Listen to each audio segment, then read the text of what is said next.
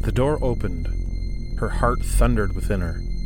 She wished she'd had time to create a false wall. Amaram entered the room with a young, dark eyed man, obviously Alethi, with short, dark hair and prominent brows. He wore Kholin livery.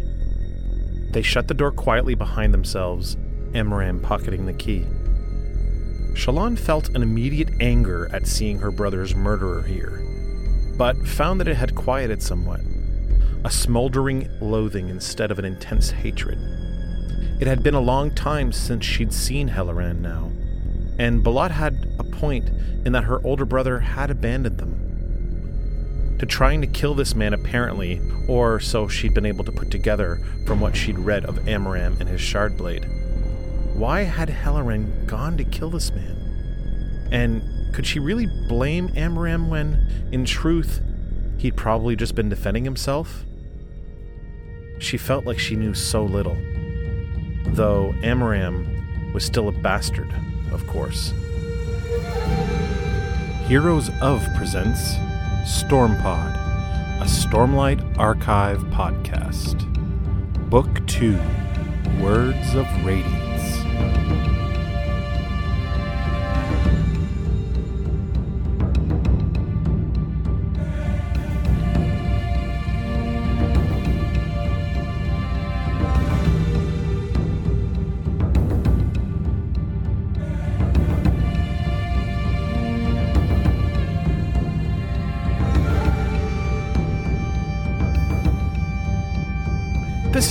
Spoiler warning for chapters 63, 64, and 65.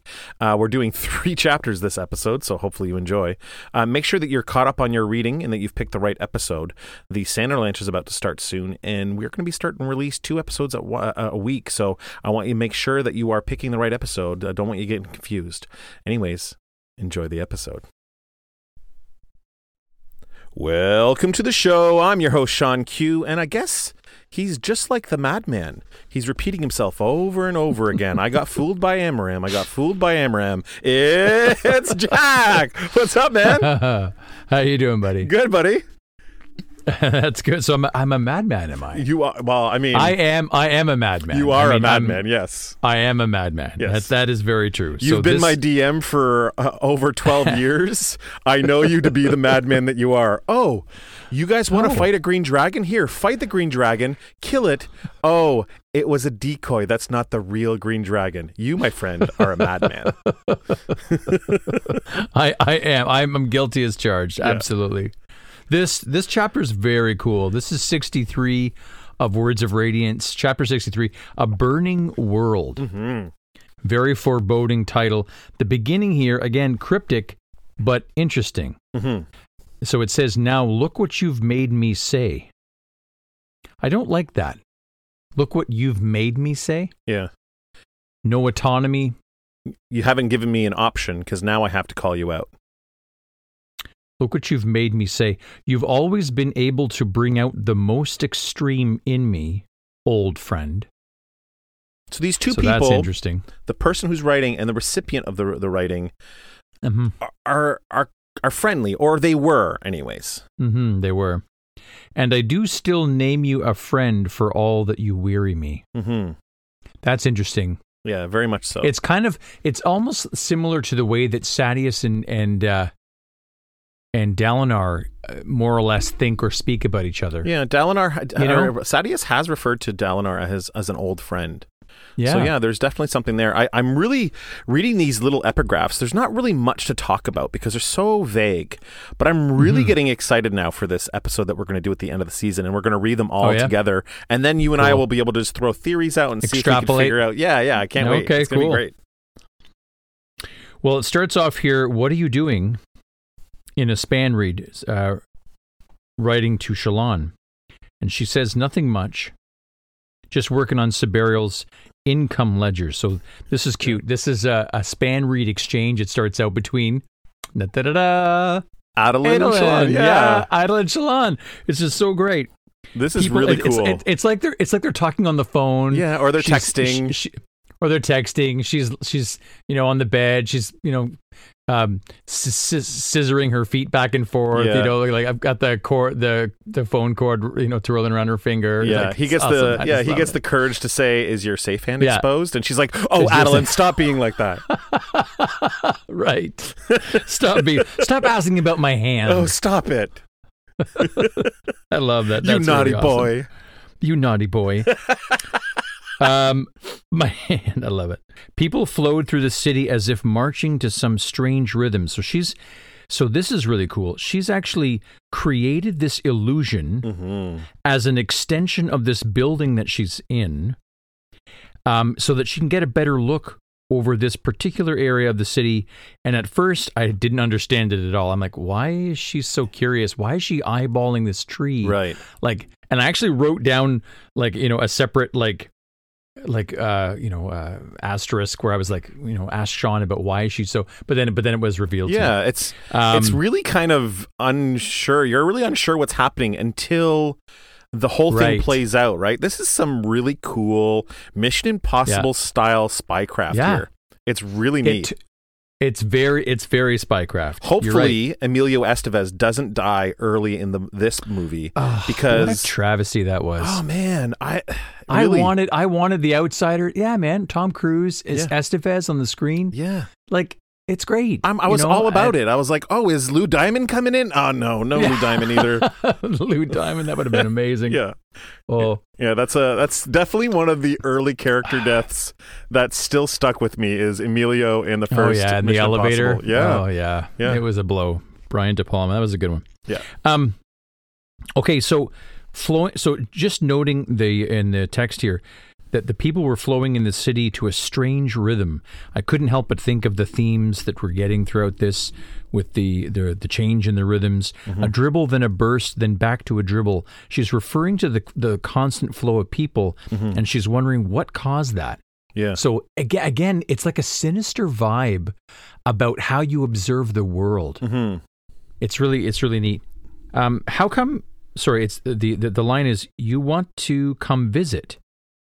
This is getting really boring. This is uh, this is Aylin here. Sorry, Yeah. she writes back. I really need to get this work this work done. It might be nice to have a span read conversation to help me company though. Yeah. So that's that's nice. So Yeah, she wants to keep talking to him. Yeah. And it sounds like Adolin's doing something really boring, though he is uh, like a light eyes, privileged, spoiled brat. So he could literally just be sitting somewhere and, you know what I mean? Or or or because he's so privileged, he could be doing something amazing and he's bored with it. And he's so bored he's with like, it. Yeah. Yeah. he's like, oh, I'm just so bored. Uh, geez, I got front I row mean- seats to the, you know, NBA finals. this is just kind of boring. yeah, guys. oh, so boring. I So so want to get out of here. um, Pattern was humming nearby her. Um, I think it's funny that it says here, Pattern hummed softly beside her at the lie. So at the lie that I guess she was, she was basically saying. hmm Um, Shallan had an illusion to expand the size of the shed atop the tenement, giving her this this view below. Nobody had approached the lone stonebark tree growing beside the pathway. hmm She didn't know the species, but she thought it might be some variety of dendrolith, or perhaps a dale willow because of the combination of the foliage. I just wanted to talk about it briefly because it's so cool. Again, the stone being the bark Yeah. is such a neat image to think about. Again, Yeah. it's very, very visual. I don't know. It's, like it has to do with the the actual science of the planet, right? right. The, the rain falls, which has crem in it. The trees Crem in it. feast on that on that rain, and also kind of take Right. in the crem, becoming harder and more durable. Yeah. it's just Yeah. really really cool. like like caked on. Yeah, yeah, it's really it's it's really fascinating. Um. Anyway, so th- the next paragraph is just Shallan, you know, basically indicating that she would notice every little thing that was going to happen to that tree. Yeah, And and I just wrote on the side, I'm like, why is she so fixated on this? And I was extrapolating all these really weird theories in my head. I'm like, is she just is she, are, are her powers getting of observation getting to like a godlike state where she's like super observant, notices everything, Yeah. like. And so I was just, I was spinning my head, was going out of control. I'm like, oh my god, like what does this mean? And then of course we find out shortly uh, in in a few more paragraphs why indeed she was concentrating on this tree in the first place, which is Right. so cool. Yeah. I suppose I can continue to keep uh, you some uh, some company. Shorin isn't doing anything else. Shorin is the ardent who's writing for Adolin. So it's not even And- Adolin. It's not even Adolin on the phone. Adolin's No. sitting on the side and Telling he's telling someone. someone. what to say. Right. Do you know what I mean? I know. It's Ask it's, her about her safe hand. No, I'm not going to ask her about a safe hand. Do No, I it. won't write that. I'm the prince. Yeah. You're the you're the ardent. Just write it. Um, he did seem surprised that she didn't get jealous. Yeah. This is referring to Shallan.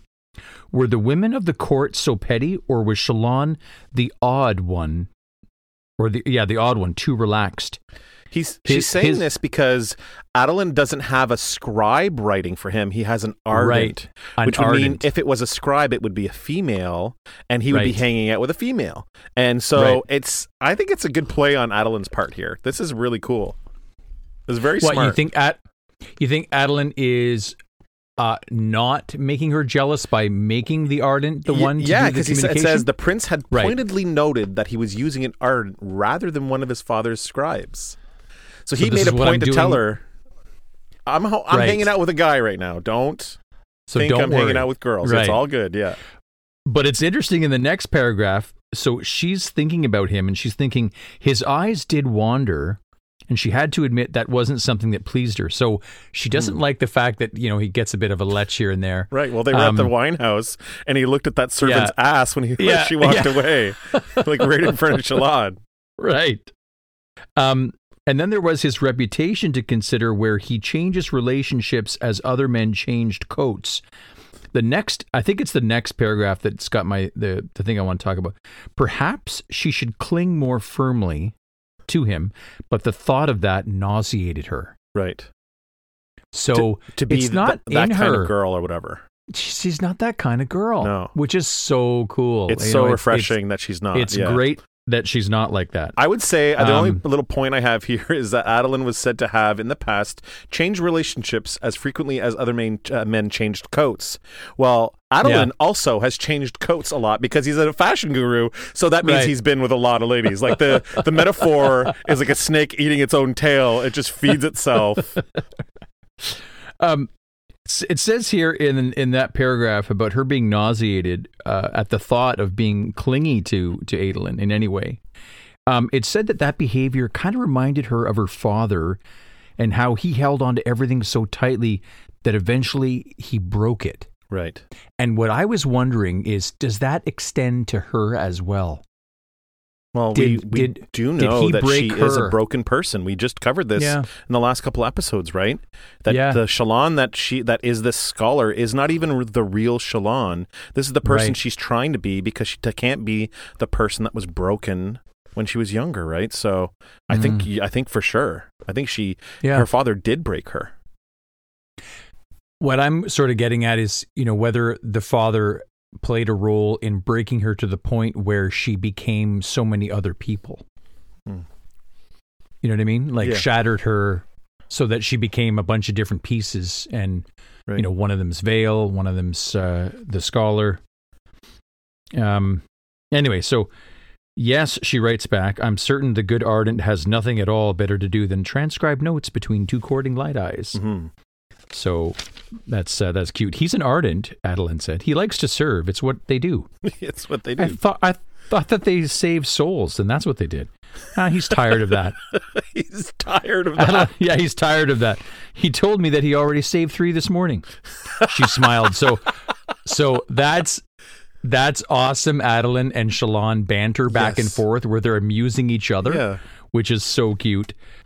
So she smiles at that joke about him uh, about the ardent uh, saving three souls that Yeah, that's morning. really funny. He did. Uh, he, he did. She asks back, has them tucked away in his back pocket for safekeeping. I assume she'd have to be. So she's thinking about her relationship to to Adolin, and she's thinking that she that in order to keep him, she would have to be so irresistible that he didn't want to let go. hmm So I was thinking of that Missy Elliott song. Um, unfortunately, this was one area where neither Jasnah's training nor Tyn's would help because Jasnah had been indifferent toward men. That's my girl. hmm While Tyn had not talked about keeping men sorry, had not talked about keeping men, only distracting them for a quick con. Right. So both of her teachers not helpful in this situation. Yeah, and she even mentions her dad here. Is your father feeling, uh, uh, or no, sorry, uh, your father feeling better? That's what she wrote. But it made me That's think. she writes, It made yeah. me, it made me think that uh, that her dad wasn't a good role model either. Right? Her dad's No. abusive, especially to his second wife. We don't know whether Yeah. or not he was towards his first wife. That's still a mystery to us. But he's definitely abusive Wow. to his new wife. And Jasnah is somewhat asexual, probably. I mean, we, she hasn't shown any interest in men. At, uh, she hasn't shown any interest in anything other than scholarship, which is totally Right. fine. That's that's fine. And then Tyn amazing. is I like and uses men and, and sexual stuff or, or, or uh, relationship stuff uh, as a Mhm. manipulation uh, uh, thing. So yeah, she hasn't Mhm. really had any any good role models for this kind of thing. No. Um, she does ask Adolin about Dalinar. Is your Mhm. how's your father feeling? He says, yeah, he's feeling better. Actually, he's been up to about um, up and about since yesterday, looking as strong as ever. So she says that she's she's glad to hear it. Um, and then we get the beginnings of why she's watching this tree. Right. So it says here, Mraize's note had instructed her to come at sunrise, so she had actually come four hours early because there was going to be instructions placed in this tree for her. Right. So she was trying to get here early, and she actually missed it, as we find out a little later, because the instructions were already there, planted before she was even asked Right. to go. Right. Which is ama- which is really Yeah. amazing. Yeah. It's like levels of Um, spyness, right? Like just totally. yeah. So she'd come four hours early while the sky was still dark and sneaked up to the top of this building where she, again, creates this illusion so that she can spy on this area perfectly. hmm Apparently, she hadn't come early enough. And she says, I don't like this whispering to Pattern. So she's actually talking to Pattern. Again, it's kind of like holding the phone, like covering over the, the like the receiver on the phone. And like while you're talking to someone, because you're, you're doing other things. Yeah. Um, why didn't Mraize just give me the instructions via span read? Why, why make me come here? Mmm, Pattern says. The sun had long since risen and she needed to go get the instructions, but she hesitated. And then she realizes something, and I love this so much. She Yeah. says, They're watching. Right. They're doing this to me. That's the point. I know. Isn't it Which just is- a mission? I- it's I a test within a test, right? Right. Yeah. Yeah, I, I I love the the layers with which the uh, sort of like my I guess my anxiety was sort of like being played with a little bit, or Yeah. anxiety anxiety coupled with excitement hmm because it was cool that she's like, oh my gosh, they're watching me, Right. Right? I'm trying was to watch was- for them, and they're watching me. Yeah. Right. There's a great moment in a film called Heat with Al Pacino and Robert De Niro. Dude, it's one of that- the, it's one of the best movies ever made. It is. It is. Yeah. Um, in that film, they are led on a wild goose chase to be looking around at these buildings, and they're like, "What's the deal? Like, uh, there's nothing around here for them to steal. Why are they Mm-hmm. Clocking this place?" Yeah. And then Al Pacino gets, you know, He gets this, realizes uh, it. Realizes it. Right. So, Yeah. um, it reminded me of that little moment, and I was um, very pleased as she continues here with with Pattern. They're watching. What says Pattern? They're doing exactly what I did. They're they're hiding somewhere, and wanting to watch me pick up the instructions. What does that accomplish? Pattern asks. It gives them information, and this is the sort of thing these people thrive upon. hmm So she didn't think Mraize wanted her dead. Um, even given the incident with the with the poor carriage driver, which of course was the attempt on Right. her life, hmm uh, but she concludes that it had been a test. If you are really strong and clever enough to join us, to join the Ghostbloods, then you'll avoid being assassinated by these people. Right. That's I didn't I didn't come to that conclusion when I read it When it happened. but but now it it sort of seems to make sense. But again, what a strange world to be caught up in, right? Right. So it's Well, just so so far the ghost Ghostbloods have proven to be strange in, in the way that they work. So right. um, yeah, it's and and then she says this is another test. Uh, yes, exactly. Yeah, this is another test. Yeah, if she were Mraize and his people, where would she go to observe? And so she says, Pattern, go look in the windows of this building, face the street, and see if anyone's uh, sitting there watching them. hmm And he says he says it very well. So he toddles off to do his to do his little his duty. Um, Then she goes back to read Adolin's reply. So Adolin says, Good news, by the way. Father, meaning Dalinar, was la- uh, visited last night, and we talked at length. He's preparing his expedition out onto the plains to fight the Parshendi once and for all. Part of getting ready involves some scouting missions in the coming days, and I got him to agree to bring you onto the plateaus during one of them. Yeah, that's great. So this is what she's been waiting for. She's been wanting to get out on, even just to get out on the plains. Mhm. That alone, but then of course she was wanting to see and observe a chrysalis, Right. right? And he, he tells her here that he's not going to, you know, father doesn't Yeah. take risks. I can't bring you on a run when there's a chance that they might come and contest us. So I've been thinking about probably arranging a scouting mission so that it passes by a plateau with a chrysalis a day or so after it had already been harvested. So she's going to get to see. Not an already- ideal. yeah, it's not this. It's not what she wanted, but she No. says, you know what, dead. That's fine. I don't know how much I'll be able to tell anyways. But the whole point was to get out on the plains, f- not Right. for the chrysalis, not for the chasm fiends, for the just to get out there because she's l- searching for something out there. So she tells him, let's do it. Yeah. When? He says, in a few days. And then she hears a voice, Shallan, and she jumps. Yeah. and I was like, and I was like, who, who, who barged in on her in her Right. secret illusion? I'm like, what's the deal? But it turns out to be pattern. So Yeah. again, while I'm reading this, I must be so on edge because it startled me. And I should have thought like she's in, she's inside of an illusion. Yeah. Who could it be? It's Right. gotta be pattern. That's funny. Anyway, so Pattern comes in. She jumps and he says, You were right. Uh, she watches below, only one level down, second room. She, she asks. I just, this is so cool. This Yeah, is, it's uh, really, as, really cool. as you said, it's um, her catching the fly in, in her trap sort of thing. She's Yeah. got it. Um, Mm. so Shalon shivered and she thinks, Well, well, he says the one with the mask. yeah. And she's like, now what? Do I go back to, do I go back to her room, then write to Mraize and say, hey, I, I don't appreciate being spied upon? Yeah. Hmm. So she's having these different thoughts. Her relationship with Mraize was similar to her relationship with, with Adolin. In both cases, she couldn't just do as expected. She needed to excite or to exceed. I love that. I love it's that. It's interesting that she observes that, Yeah. notes that. hmm It also makes me a little sad that she thinks that that she has to do that with with Adolin. Because what what I'm getting from from from Adolin's side is that that he enjoys her as she is. Right. I I, I really believe that. Like uh now maybe a lot of what she's doing with him isn't really her. So I think is it's the as real her Shallan as possible, right? It's as her as possible. witty? Right. Yeah, because if it wasn't as her as possible, she'd be showing up for dates with him using light weaving, and she's decided not to do that. So I think that this is as as much of the real Shallan as he can get. With him, yeah. Right. This next paragraph has got uh, it's it's a large one, but I only want to touch on one thing. It's um it's that she clicks off the span read, Yeah, she hangs up the phone.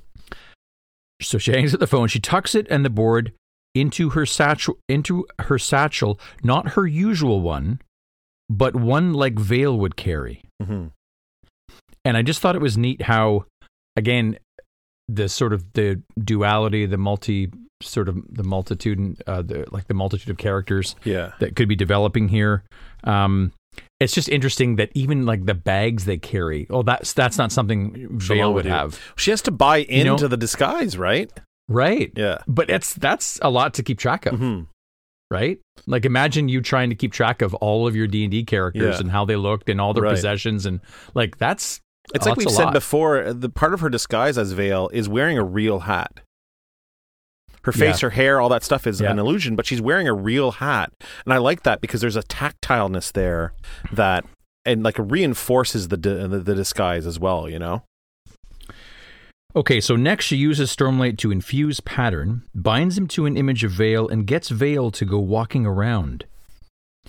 Um, she's looking at this uh, at this uh, Stormlight infused uh, Veil, and she's thinking, "Wow, she looks good." Yeah. Like almost as if she, it's another person, you know? yeah. Like it's it's so interesting in the observation. Wow, she looks good. Yeah. Shit. Wow. Like- I'm good at this. Well, well, almost turning veil into something real is what I'm kind of getting Yeah. at. Like it's crossing this line, right? Mhm. The, the the cool thing about it though is is that she uses the stormlight she uses to do that is the one she Mm-hmm. reclaims from the illusion, illusion of the shed. So she has that illusion Right. up. She reclaims Yep. that illusion like the stormlight spent. It's stuck there, right? She reclaims Mhm, it into her and then uses that to f- to make the veil illusion. I love that. To make veil. This like recycling of stormlight is so freaking cool. Veil is actually blinking and turning her head, adding to the realism. She says, Go down and walk to the tree. Try to approach carefully, slowly, and buzz loudly to get the tree's leaves to pull back. Mm-hmm. Stand at the trunk for a moment, as if retrieving the thing inside, and then walk to the alley between the building and the next. Between this building and the next. Pattern says yes, and he zips off, uh, excited to be part of the lie. Isn't that Right. cool? Yeah. oh, great. I get to be a part of a deception. I'm part of it. Yeah. Yeah, slower, she says, as we practiced. So he goes slower. Uh, to anyone watching, it would seem like Veil was stepping on nothing and gliding down the stairs. They didn't have the movement right for walking downstairs. Mm-hmm. Not quite there. It's almost like uh, it's almost like limitations in like video game technology or something. Yeah, Like it's yeah. doot, doot, doot. so Shalon takes a deep breath, pulls and pulled on her hat, breathing out a second image, one that made her into Veil. hmm The one on pattern would remain so long as he had Stormlight. And it says here, this is interesting to note, that Stormlight drained from him a lot faster than from her. though she didn't know why. Right. So that's interesting to note. She steps, uh, she goes down the steps, walking as quietly as she can, going after this masked woman. hmm Um, so I thought we should make some fun of this. The masked woman was inside this this one, this door, a few doors down. Shallan uh, left it alone and instead ducked into an alcove Oh, by the God. stairwell. No, don't go in there, Shallan. it's so gross. That's so gross. You don't know if they've cleaned that alcove. so she waits in the alcove. A door eventually clicks open, and someone comes out. And Shallan doesn't waste any time. She says, "What's your name?" The woman froze and spins around, gloved safe hand on a knife at her side. Yeah. and she sees and saw Shallan standing in the alcove. The woman's masked eyes flicked back toward the room she'd left. I sent a double, Shallan says, wearing my clothing. That's what you saw. Isn't that great? Yeah. Like, it's a lie within a lie, you know? Like, Absolutely. Why did you want to follow me? He's that interested in finding out where I'm staying? No, the woman says. The instructions in the tree call for you to set out to set about a task immediately, with no time to waste. So your job was to follow me home, but um sorry, your job wasn't to follow me home, but to follow me on the mission? To watch how I accomplished it? The woman says nothing. mhm. So what's the job? Shallan asks. The instructions are in. I'd rather hear it from you, Shallan interrupts. call me, Call me lazy. lazy. Yeah, call me lazy. I love it. How'd you find me? The woman asks. A sharp eyed ally. I told him to watch the windows, then send me word of where you were. I was waiting up above. I was hoping to catch one of you placing the instructions. We placed them before even contacting you. This is what you mentioned before. Isn't that amazing? Yeah. That's probably one of my highlights here for the for this whole thing. Yeah, it's awesome. Um, she says, "My name is now. How do you say this name? Yatil. Ayat Yatel? Yatil. Okay. That's how I say it. But I, I say that because of the um the audible, right? Like the uh, audible version. That's why. Okay, Iyatil. I've never heard uh, a name like that before. She says, unsurprising. Your task today was to investigate a certain new arrival into Dalinar's camp. We wish to know about this person, and Dalinar's allegiances are uncertain. He's loyal to the king and the throne. Outwardly, the woman says, his brother knew things of an extraordinary nature. We are uncertain if Dalinar was told of these things or not Mm-hmm. and his interactions with Amaram worry us. This newcomer is linked. Okay, so just in that there, his brother, Dalinar's brother, knew things of an extraordinary nature. And it says, Right. We are uncertain sure if Dalinar about- told these things, and his interactions Right. with Amaram worry us. So Gavilar and Amaram sound like, Yes. according to the Ghostbloods, we're working together on whatever it is they're working on. Right. and they're not sure if Dalinar is also linked Right. uh, with Amram on this thing. Mm-hmm. Says the the next paragraph says Amram is making maps of the shattered plains. Says Shallan. Why? yeah. What is out there that he wants, and why would he want to return the Voidbringers? Yeah, she thinks that part, right? So, so Iyatil does not does not answer that, and she Mhm. says, "Well, let's go get it then, shall we? yeah. Together?" I love that. Iyatil says, "You can sneak. Uh, uh, you, you can sneak aloud behind, or you can just go with me." So so smart, right? So, so, Why- so she agrees why are to you go. gonna why are you gonna just hang out and skulk around? Just come with me. Seriously. Yep. But so it says, I, I, Iyatil inspected the, the hand, then clasped it with her own gloved free hand in acceptance. She kept her other hand on the dagger at her side the entire time, though. Yeah. So it's really cool. She gets a jump up on her and then is like, "Oh, why don't you just come with me?" All right, so cool. So, so we get a scene change here, um, where Shallan is flipping through the instructions that Mraize had left. So it kind of skips over that bit, and they're inside of a palanquin. This is her and and Iyatil. Mm-hmm. Um, or is it Iyatil or or e, e, Um, I, I, Yatel? the, yeah, the Yatel. Yatel. Yatel. Yeah, that's what they Okay. say on the, the uh, uh, Audible, but you can s- Okay. we can say it however you want. Iyatil? Okay.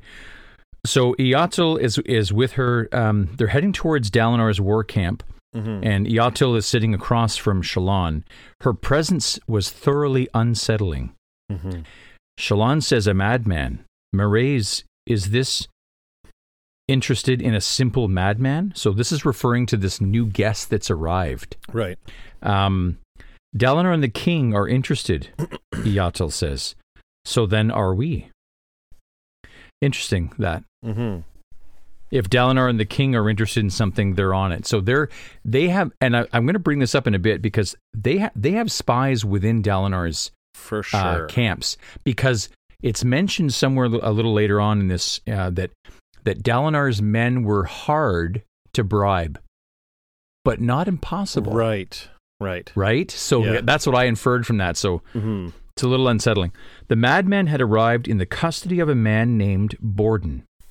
So this Borden guy was a servant from uh, whom Dalinar had stationed in Kholinar years ago. We've already met this character, right? Right. Yeah. So so this guy here is um uh, but it, it says here, I think it said here that he'd been left behind in Alethkar to spy on the queen. Why would someone need to keep an eye on the queen? Right. Now, this is Navani they're referring to, correct? No. They're talking about Elhokar's wife. Which wife. queen? The oh, queen. Elhokar's wife, right? The queen. She right. stayed in Alethkar, and Right. this trusted. He wasn't no simple messenger. It says, but instead of one, he's one of Dalinar's most trusted footmen, and he was left in Right. Alethkar to keep an eye on the queen. On so the it sounds like Dalinar Mm. might not completely trust his nephew's wife. That's interesting. Mm-hmm. This Borden had come to the Shattered Plains in haste a few weeks ago, bearing the madman and the other mysterious cargo. this is so curious. Um, Shallan's charge was to find out who this madman was and why Dalinar had hidden him away in the monastery, with no access except for specific ardents. Right. So all very, very top secret. So this Mhm. is what the Ghostbloods want Shallan to do. This is Your master- This is literally Sorry, like breaking into like a a very secure, you know, CIA type place. Like, you know what I mean? It's great. It's awesome. So, are, so are you hearing the Mission Impossible theme song I am. this whole I totally am. I want Shallan dangling from wires. That's what I want. Your master knows more about this, Shallan says, than he is telling me. My master, I like that question from awesome. from E from from Iyatil. I, I Yeah. like that. Um, and I'll tell you why in a bit. My master, Mraize. The woman laughs. You mistake. He is not my master. He is my student. right. I am the master now. Right. Yato So- is the one who has been teaching Mraize. Right. Right. So for Sh- but this is what's so amazing. For Shallan caught the master. Right. Right. Think about think about that. Yeah, we That's thought we were dealing with an underling, and right. we haven't been. Yeah. It's so, So, that's how good. good that's how good Shallan is, yeah. right? Yeah. Um, he's my student in what? And there's a, a staring gaze that they that they give each other with no reply. Yeah. Why the mask? Shallan Shallan asks. What does it mean? What what do you hide? I have many times asked myself why those of you here go about so brazenly, with features exposed to all who would see them. My mask reserves myself. Besides, it gives me the ability to adapt. So what that seems to say to me is it's almost almost a bit like a safehand Kind of. that that it could be that this individual is covering like has a mask on Mhm. because you know so brazenly displaying your faces you know it just seemed a little bit like you know modesty or something like that you know It, like, i don't know it almost kind of sounds like she's saying in some kind of duplicis, duplicitous way that Hmm. she's using it like a superhero uses a mask, right? could be My Yeah. mask reserves myself. reserves myself so she can yeah. do the work she needs to do without anybody Mhm. knowing who she really is. Right And the other thing I would say is why So those of you here go about so brazenly. She's saying that people here do that. So she's not from here. right So maybe that's also Which a is why I was- thing. Well, that's what I was thinking, like comparing it to Safehand. It seemed a Mhm. bit like you're exposing your faces. You know, why, why, why, why do you do that? Right. Um, you're willing to ponder, Iyatil says. Um, so when, whenever she says this to uh, to Shallan, Shallan just keeps quiet, thinking about it. hmm And this this impresses uh, Iyatil. Yeah. Ra- rather than asking questions after question, she's like, "This is good. Your instincts, however, must be judged. Are you the hunter or are you the quarry?" hmm And Shallan says neither. Right. And then she's uh Iyatil says no. All are one or the other. And I I agree with Yatil here. I think that Shallan is the hunter. She's hunting for answers. She's hunting for Urithiru. Like Mhm. she's trying to find she's only in the Ghostbloods because they have information. And as far as she can tell, they're the reason like they're the, the killers of uh Jasnah. So she's hunting justice as well, right? So So you're right about all of that, but I'm going to conclude that with she's somebody's prey. Hmm. Somebody is going to want Shallan right. for her position, what she knows, her powers. It's just Let's hope it's Adolin. Yeah. Let's hope it. Yeah, let's let's hope it's Adolin. um, so they'd finally reached the edge of Dalinar's war camp. How will you get us in? Yatel says. High Prince Kholin has grown quite uh, cautious of late, with assassins appearing in the night. What lie will gain us access to the realm? Because as they approach, they like it, it's going to be a case of they, they have to deceive these these guards, right? Mhm, mhm. And Yatel doesn't sound like she's helping at all. What are you gonna do to get us? Yeah. in? What are you? Yeah. Right. Yeah, it's great. Um, so Shallan, I think, is saying delightful in the next paragraph, meaning she's looking forward to this next deception. Yeah. It looks like it's going to be tricky. Yeah. And the first line of the first word of that paragraph is delightful. Like yeah. she's, this is going to be fun. This is, this is going to be neat Well, remember to see when if I she- can pull this off. Remember when she inf- infiltrated Amaram's uh, home and she was all like, "This is like the scariest thing I've ever done, and I'm loving it." Like, there's she's getting a Mhm. taste for this, And I'm loving now. it, yeah. yeah. Yeah. Okay, so taking a deep breath, Shallan removed her hat, pulls forward, pushes her face through the curtains of the of the palanquin, withdraws her illusion as Veil, pulls the curtains closed behind her her head so that um, cannot see the transformation, and then lets her hair down outside yeah. revealing herself as Shallan to the guards as the palanquin is going by, Right. and they wave her through. They wave her through because Adolin's betrothed is so well known. So it's like, yep, there's the redhead girl. That it's it. Uh, Merida, uh, come on in. yeah. Let's be brave. Yeah. yeah. So that was really cool. And then now it says, now how am I going to get Veil's appearance back on? Yeah. Well, she brings in Ro- her little sidekick, Robin, into this. So, Pattern, can you go make a noise on the other side of the palanquin? Which, of course, Pattern obliges and does. A sharp yelp sound sounds across the other window. She flips the curtains, and uh, obscures her face with the hat. She puts it back on, and now she's Veil again. This Uh, is a really, really skillful move she does here. He knocks or whatever. He makes a noise on the other side. Yeah. It, it takes Yatel's distra- uh, uh, attention just for a second. Attention. And then what she does is she throws the curtain out so it billows back inside Billows. the palanquin. And with the with the hat, she's literally covering herself with both the curtain and the hat. Then casts the light weaving on herself Yeah. again within like a second. It's like a magician's like slide sleight of hand or something. So- like It's funny because I was just going to say that that I that I'm kind of wondering if Shallan.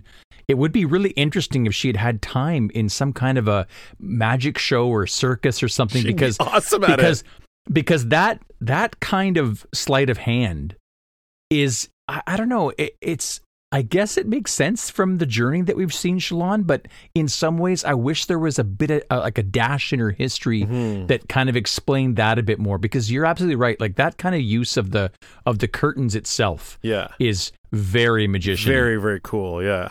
Yeah. if if we can, if magician is a word, It, I think it's. I mean, it might. It's. A, it's an. It's. It actually is a word.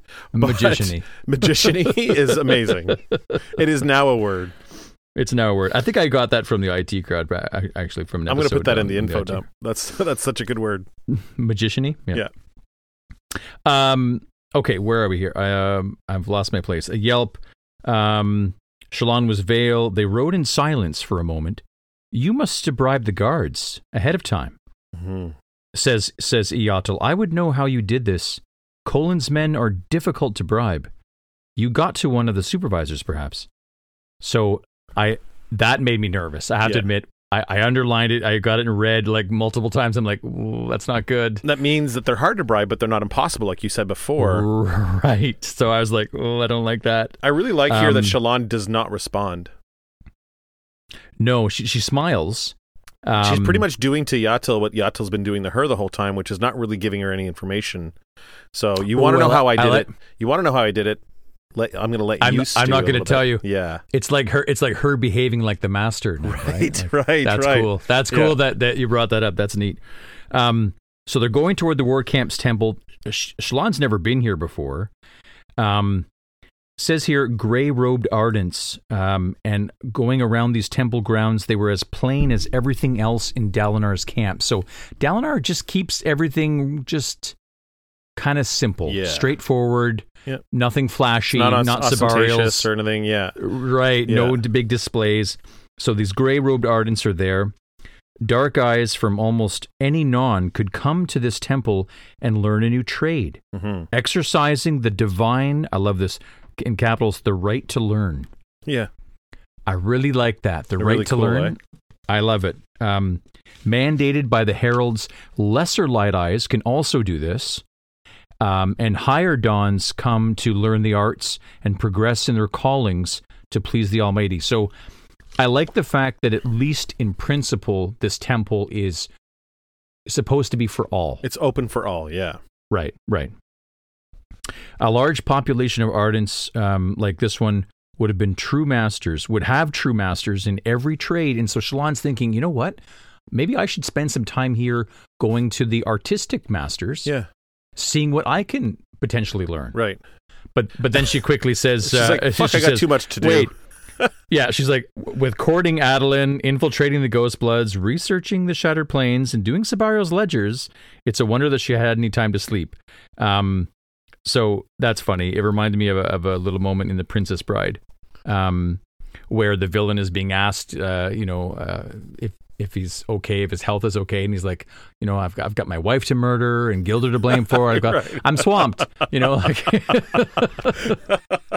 um, so uh, it was a wonder that she had any time to sleep, but still, it felt impious of her to expect success in her duties while ignoring the Almighty.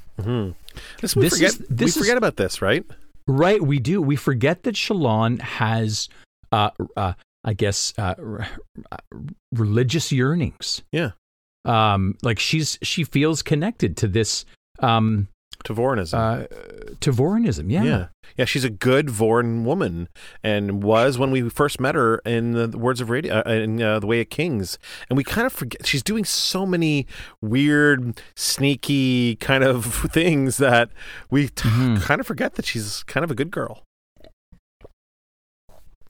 Certainly, it would seem that she was on the path to being so, to Mhm. being to being that. Now, as we've suggested, we've you know she's become a little broken herself. Uh, you know, shattering her personality into pieces, if you will, and then um, how does that make sense with her path to Vorinism? At, at the very least, she's kind of thinking, I, I need to make more time for this somehow, or incorporate the Almighty into into my life. Right.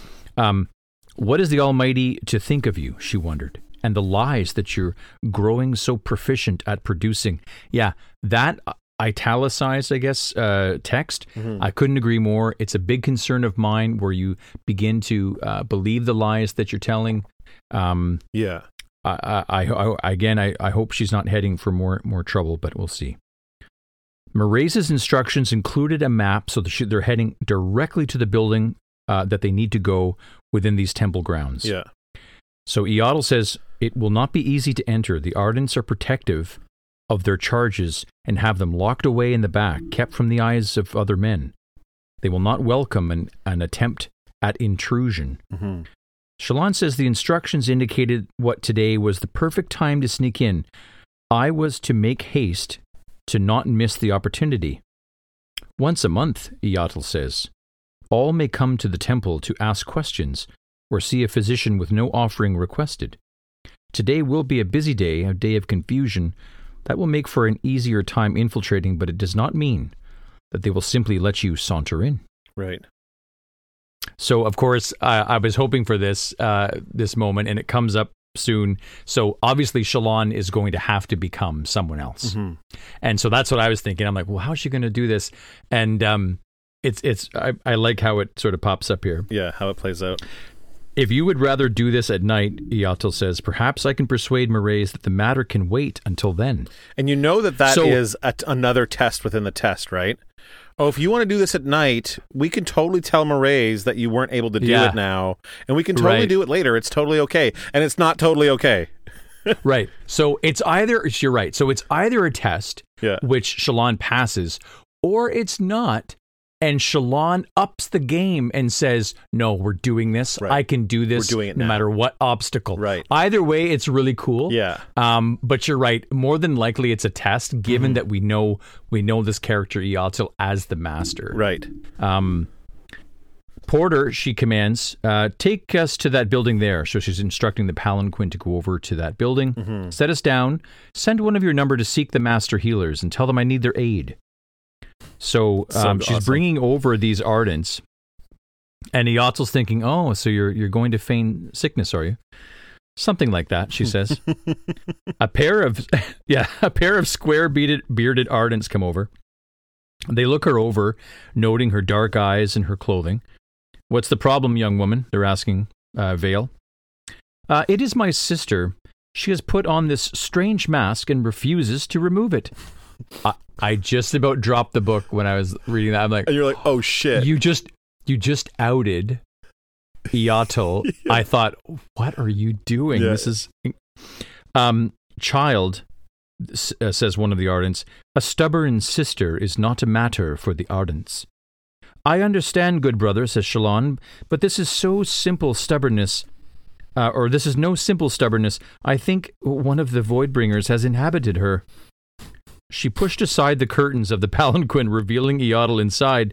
Iyatil turns to Shallan, and I almost half expected her to be holding up a fist or something like that, Yeah. shaking a fist at her. Uh, should we kill them? She muttered. No, no, we shouldn't. But someone will see. No, do not say these things. No, I will not listen to you. So actually, it's. So this is. This is Shallan leading the con, and then. Uh, and then Iyatil picking it up right away and Yeah. behaving like a complete nut. Iyatil must have done high school improv because she knows Right. about yes and. Yes, and Right? Yes, yeah, absolutely. But I, I like to I like to uh, think about Iyatil having some even though she's behind a mask Yeah. having some kind of like frustrated look or cocked head to For the side like what are you doing like why are you doing this Yeah. um but I like also it's revealing about Iyatil that she jumps into the con Right. it means that she's an actor too Right. It also means that she she's trusting Shallan with this play.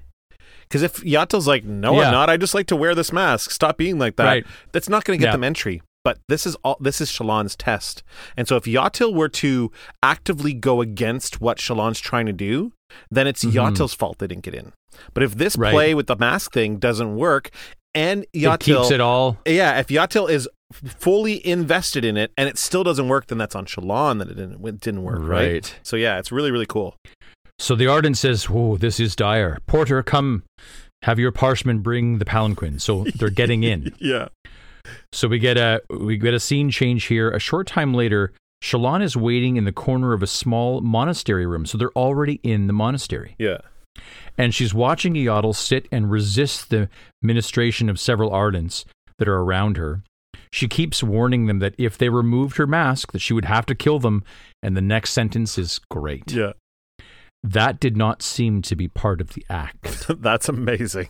Whoa, that Yeah. might be my second little highlight of Yeah, this thing. Like awesome. Iyatil is dangerous. Shallan's picking up on this that it's like, yeah, Yeah. I'm not acting this bit. If you keep messing around with me, I will kill you. I you. might act yeah. yeah, yeah, Um fortunately though, it says she otherwise played her part very well.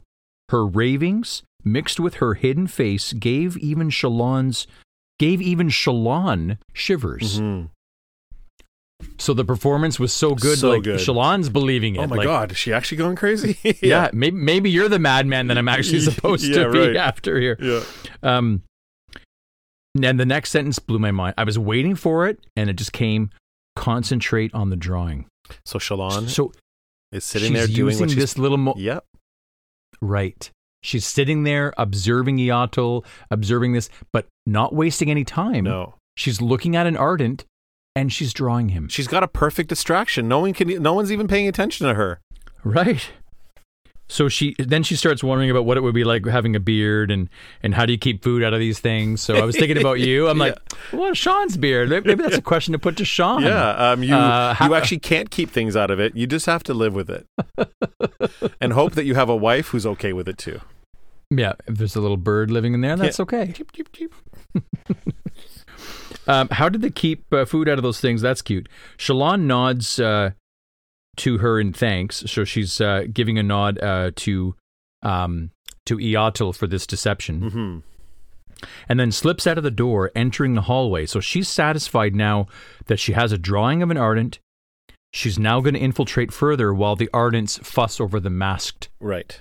uh, madwoman. hmm She used a cloud of stormlight to transform into the ardent. Pattern, she says. Mm. Find him.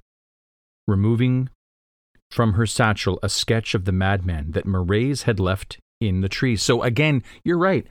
She's been left information, she's been left a map and a picture Right. of what the madman looks like. Mhm. It is totally Mission Impossible. Right. Ex- except that the instructions didn't explode after Well, she got them. we don't know that. We They don't know. um, that's funny. Um, that Mraize left. So, um, so pattern. So this is funny. Second hallway on the left. He says. Yeah. Shallan is surprised. How, how do you know? Well, you were distracted by your drawing. I peeked about. There is a very interesting woman four doors down. She appears to be rubbing excrement on the wall. Ew, Shallan says. And then he's like, Patterns. I did not get a good look at what she was writing, but it seemed very interesting. I think I shall go and. No, Shallan whispers, stay with me. So he wants to go check out the poo poo lady Yeah. down the. Yeah, Down, exactly. Yeah.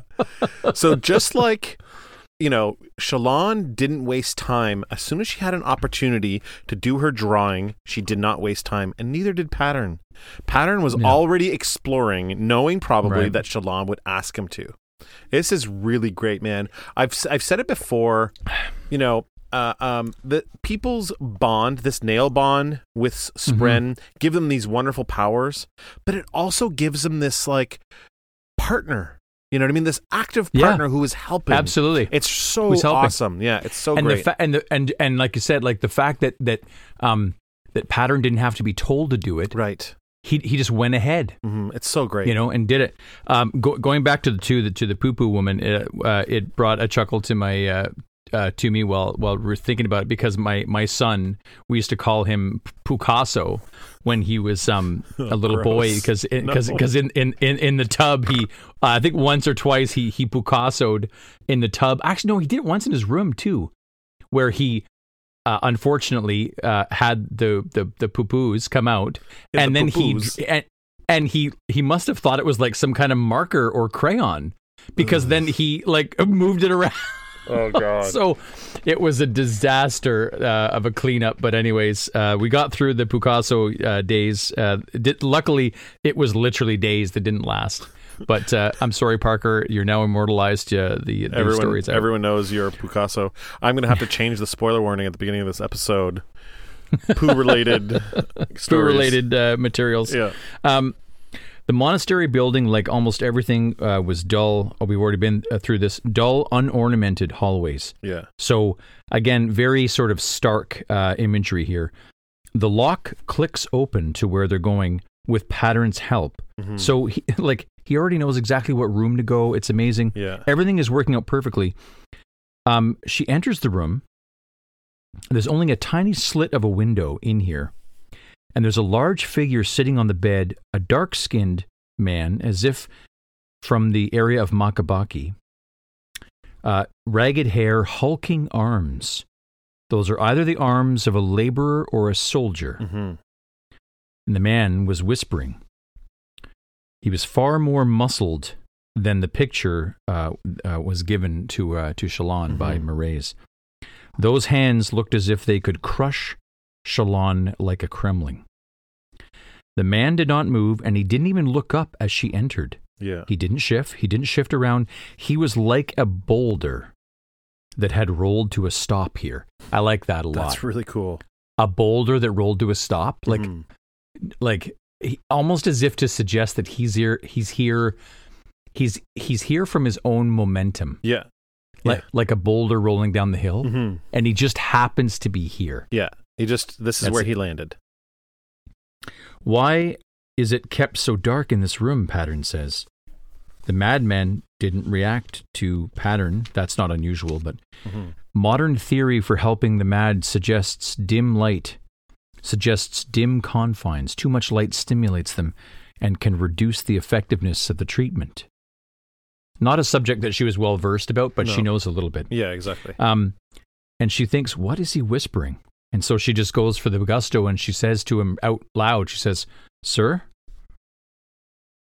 i don't think he answers her No. would that startle him? Um, she withdrew the illusion, so she drops uh, the, ardent, illusion. Yeah. because she realizes that she said that in a female voice. Right. And it's not matching. Right. He doesn't seem angry, says Pattern, but you call him mad? Yeah. Mad has two definitions. One means to be angry, and the other means broken in the head. Ah, Pattern says, like a spren who has lost his bond. I know. I had to think about that one. Yeah. Because I was think I was thinking, have we experienced spren without bonds? We have not. I mean, Well, no, we haven't. We have with the well- only spren we know that are like that have that can have a name or have a uh, have an, the Nahel bond are pattern Syl. Mhm. Oh, wait a minute. We don't.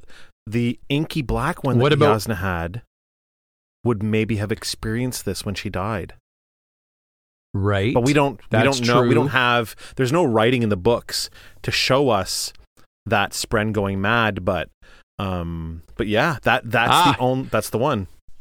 He didn't go mad because maybe okay, I see where you're I, going. I here. still have. To, I know. I'm. I'm sorry. I. I, can't, I shouldn't keep doing it. Um, not exactly, I'd guess. Um, but similar, she says to a spren losing the bond. Mhm. Um, the t- the time of the return, the desolation is at hand. This is what the madman is saying. This is the same thing he said when we saw him with Dalinar, Elhokar, and Borden. Remember that confusing chapter we read where it was Mhm. like I think it was an interlude maybe, and um, we didn't know who was in the room with the madman until we had to kind of dissect the chapter to figure out that it was the king, Borden, and Elhokar, or, or and Dalinar. Well, this is the same man, and he's saying the same script. He spoke in perfect Alethi, and he says also, he says, we must prepare. Mm-hmm. You will have forgotten much following the destruction of times past. One of the things here I want to I want to hold off on or, uh, stop pause on here is Mhm. she would have expected an Asian man, fr- uh, uh, uh, uh, Asian accent from him, considering the skin color. But he spoke perfect Alethi. Right. This isn't the first time we've had this. This almost exact sentence in these books. People who look a certain way Mhm. and their accents Mhm. don't match what other characters expect them to be.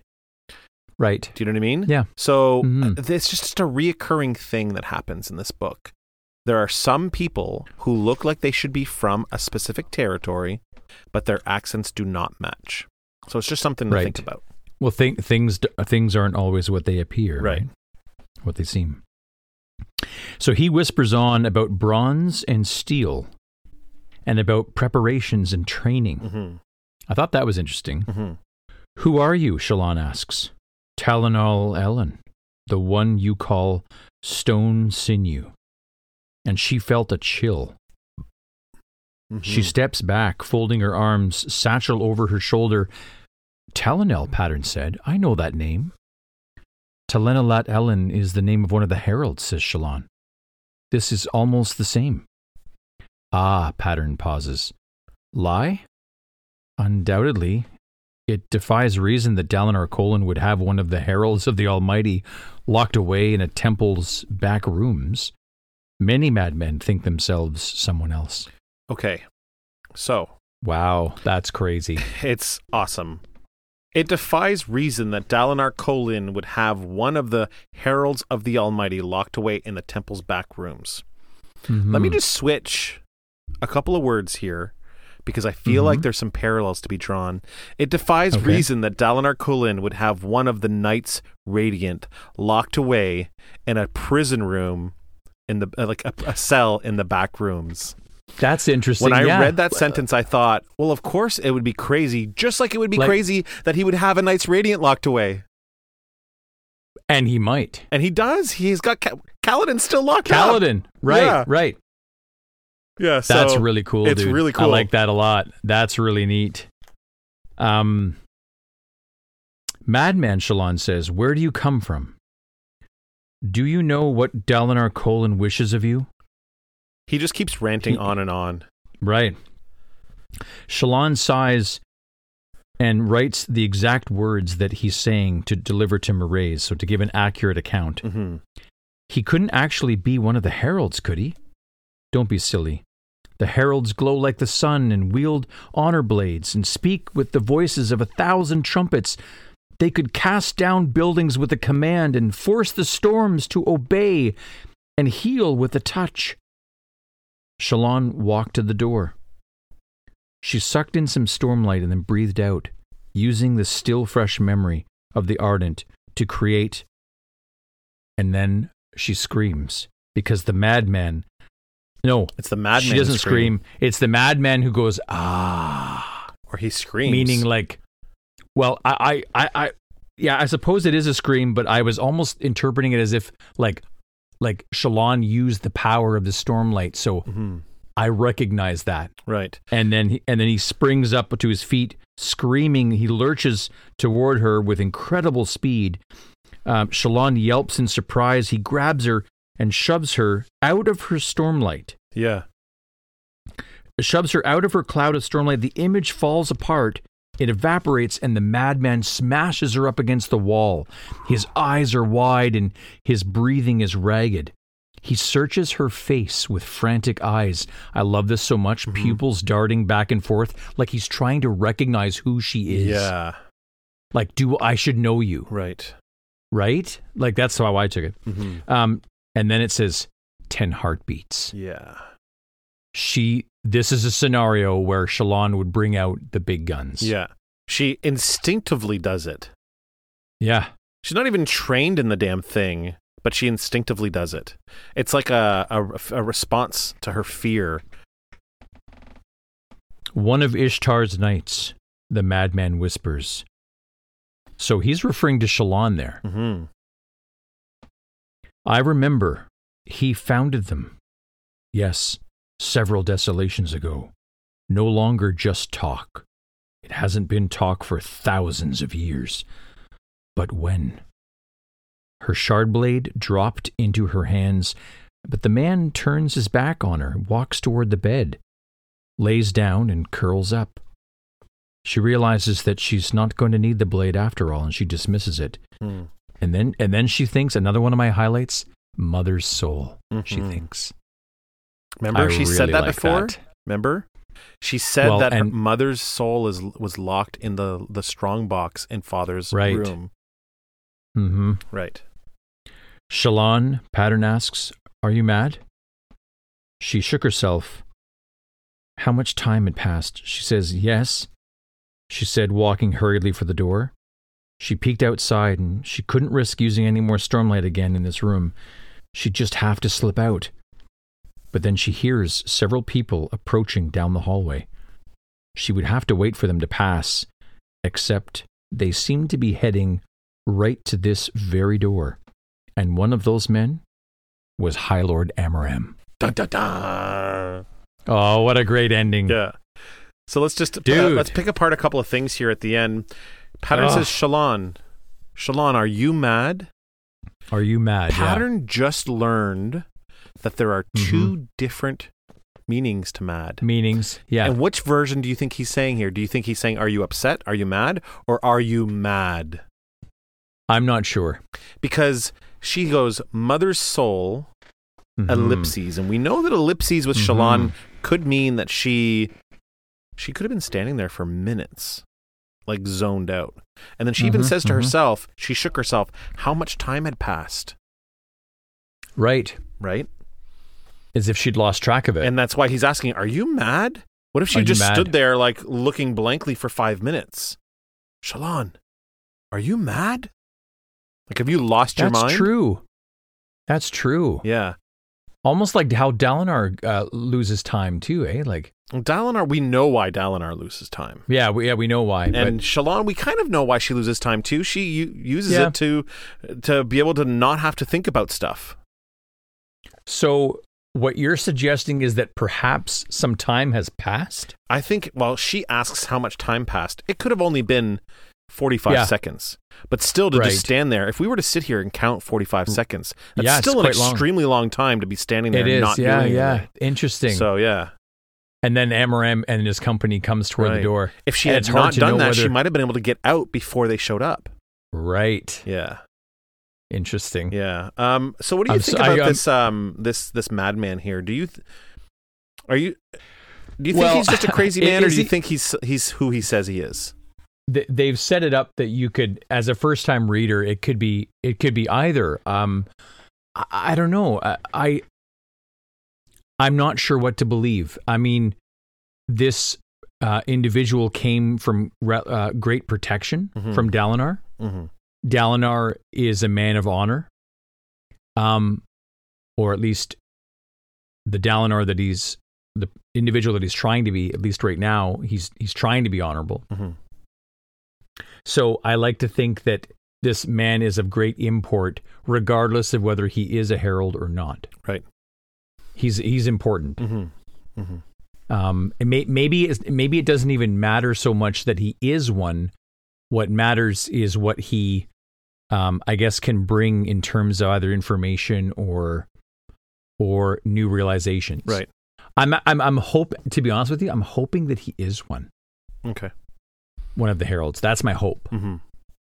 because it just would be so um uh, well it, it's it's like locking up thor or something like right. that it's like right. you know what i mean it's Yeah. it's just it's kind of a, a neat thing uh to to have happened like uh, like the the worlds of the heralds and and these uh and the people of Roshar are kind of i guess merging together Mm-hmm. um I don't know. So uh, that's my hope is that it's actually a herald. How it could be so, I don't know. Yeah, we don't we don't really know much about the heralds. We only know what they the people now believe in them, and we only have that very first prologue from the first book when we a- actually had a POV of heralds. So we, we don't Mm-hmm. And really it, know and it did say that he was being guarded with only certain ardents allowed to have access. right. So only like maybe certain ardents might know of him as a herald. Right. Like Maybe. you know, you, know- you know what I mean? Like would um would the ardents know or like you know would would uh, would um would a holy man know an angel if he saw one?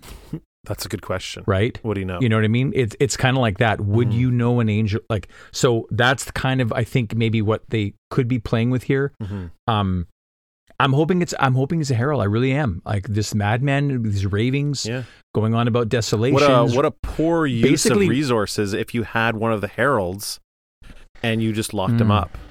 Right? So I don't know. What do you what, what's your highlight for this? Let's talk about your highlight. What's your what's your highlight for this is this I- incredibly cool chapter? It's so cool. Um, my highlight is um, I don't know. I, I think I might it have might have to be these maneuvers that Shallan pulled off, or that Pattern didn't wait to act uh, in helping. Like he he's already on it, Mhm. or like you said, uh, just the whole Mission Impossible component so to this awesome. thing. Like like her receiving the the the instruction. I think maybe that is my favorite thing is is the instructions from Mraize Mhm. Giving her the map, the info, the picture. Right. Like that's that's a really and it's really up to, to her have. to figure out how to get it done. right. Yeah. There's there's so many delightful little little uh, little um, highlights in this chapter Yeah. for sure. It's littered with them. But what's what's yours if you had to? Mine's a little bit weird. Um, mine's the chapter title, "A Burning World." Um, this chapter title doesn't really seem to make sense at all to what the chapter's about, and we know that Sanderson does that sometimes. Sometimes he'll make a chapter a name of a chapter, and it Mhm. doesn't pay off till later.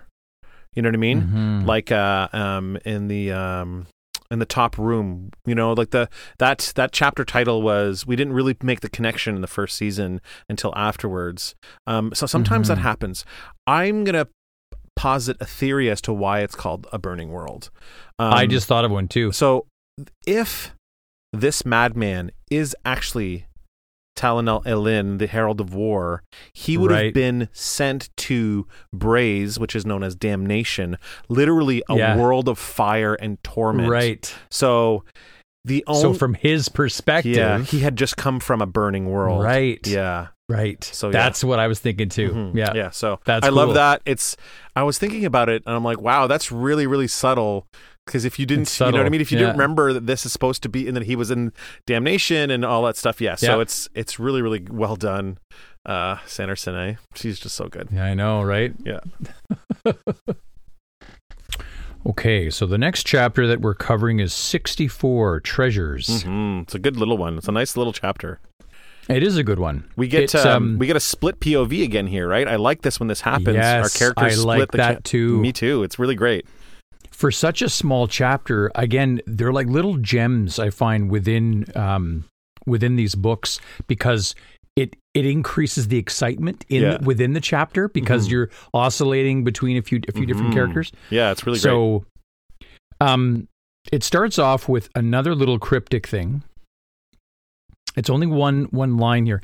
It says, "Yes, I'm disappointed, perpetually," as you put it. hmm So I'm going to be on the hunt for that word perpetually, as you put it. See if there's another character in this that says that word. Right. See see if we can figure that out, or if it's already it might but it might have already been said. I think I think that's what it is.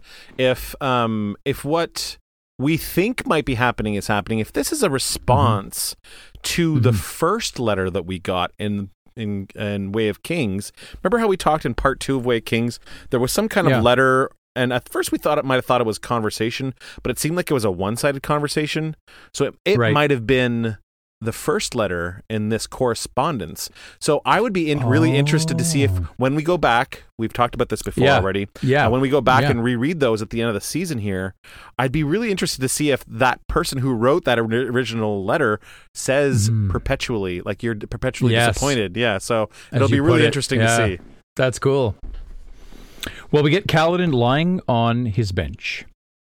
And as we talked about before, right in the text here, uh, it actually says um, that he is like a predator in a cage, a white spine. He's, he's identifying with the very animal that we were comparing him to be. Yeah. They don't do well in captivity, Shallan had said, and neither, it seems, Kaladin. hmm Yeah. They Um, don't do well. How, how many days had it been? Kaladin found himself not caring, says yeah. here. Yeah. So that's bad. not good. And we we've talked about this a little bit, or I've brought it up a few times to you that um, the wretch is never that far away Mhm. from him, right. and it, and he even in in this in this text he even says that he says he wasn't so far removed from that wretch that he'd once been. Yeah. This is what you were really worried about. You've been worried about this all book so far that For a he's going to devolve back Yep. into this old attitude of his. Well, it's interesting that you say the word old because after a, another brief description of him, you know, describing himself as, you know, climbing up a cliff cl- covered in crem and slime, he, he never quite can seem to get himself out. He always slides back down. The next line here is old ways of thinking, a slave's way of, of thinking. Yeah. I I- I wanted to like I, I actually held on to that old ways and thought of you know you know the heralds the knights mm-hmm. this rich history this old way of seeing. The things codes doing things is an old way of thinking. the codes yeah so I was kind of just hanging on that a little bit and then within the text it says stop caring. Yeah. worry only about the next meal and keeping it away from the others. Don't think too much. Thinking is dangerous. Thinking makes you hope makes you want yeah. that's bru- that's brutal. yeah. That's this is his all the wretch. hmm This is his survival instincts kicking in, right? Like this is what he had to do in order to Yeah, it's- survive those months in the cage and then on the shattered plains with the bridge crews. Like this is Mm. this is not good. Well, but even even with even as a slave though, he wasn't. W- Was he trying to keep the next meal away from the others? Like, is I- that the way Well, there's a lo- slavery began? Like, There's a lot of of the the slave train with Tvlakv that we didn't get to read, right? We read True it enough. like you know weeks before he reached the Shattered Plains, but he could have been with them for Right. months and months. I think he when traveling. it's yeah. like when he gets to the Shattered Plains, it's eight months later after the incident with After being- in the tent. Yeah. Right, right. So he spent a- a, that's lot of quite a time as a slave, right? So this is great because a whole book later, we're almost getting to get an idea of what his mentality was like back then. Right. Keeping it away from others. That's the one that got me. Mm-hmm. And don't think too much. Thinking is dangerous. It gives you hope, and you don't want to give yourself false hope. Yeah.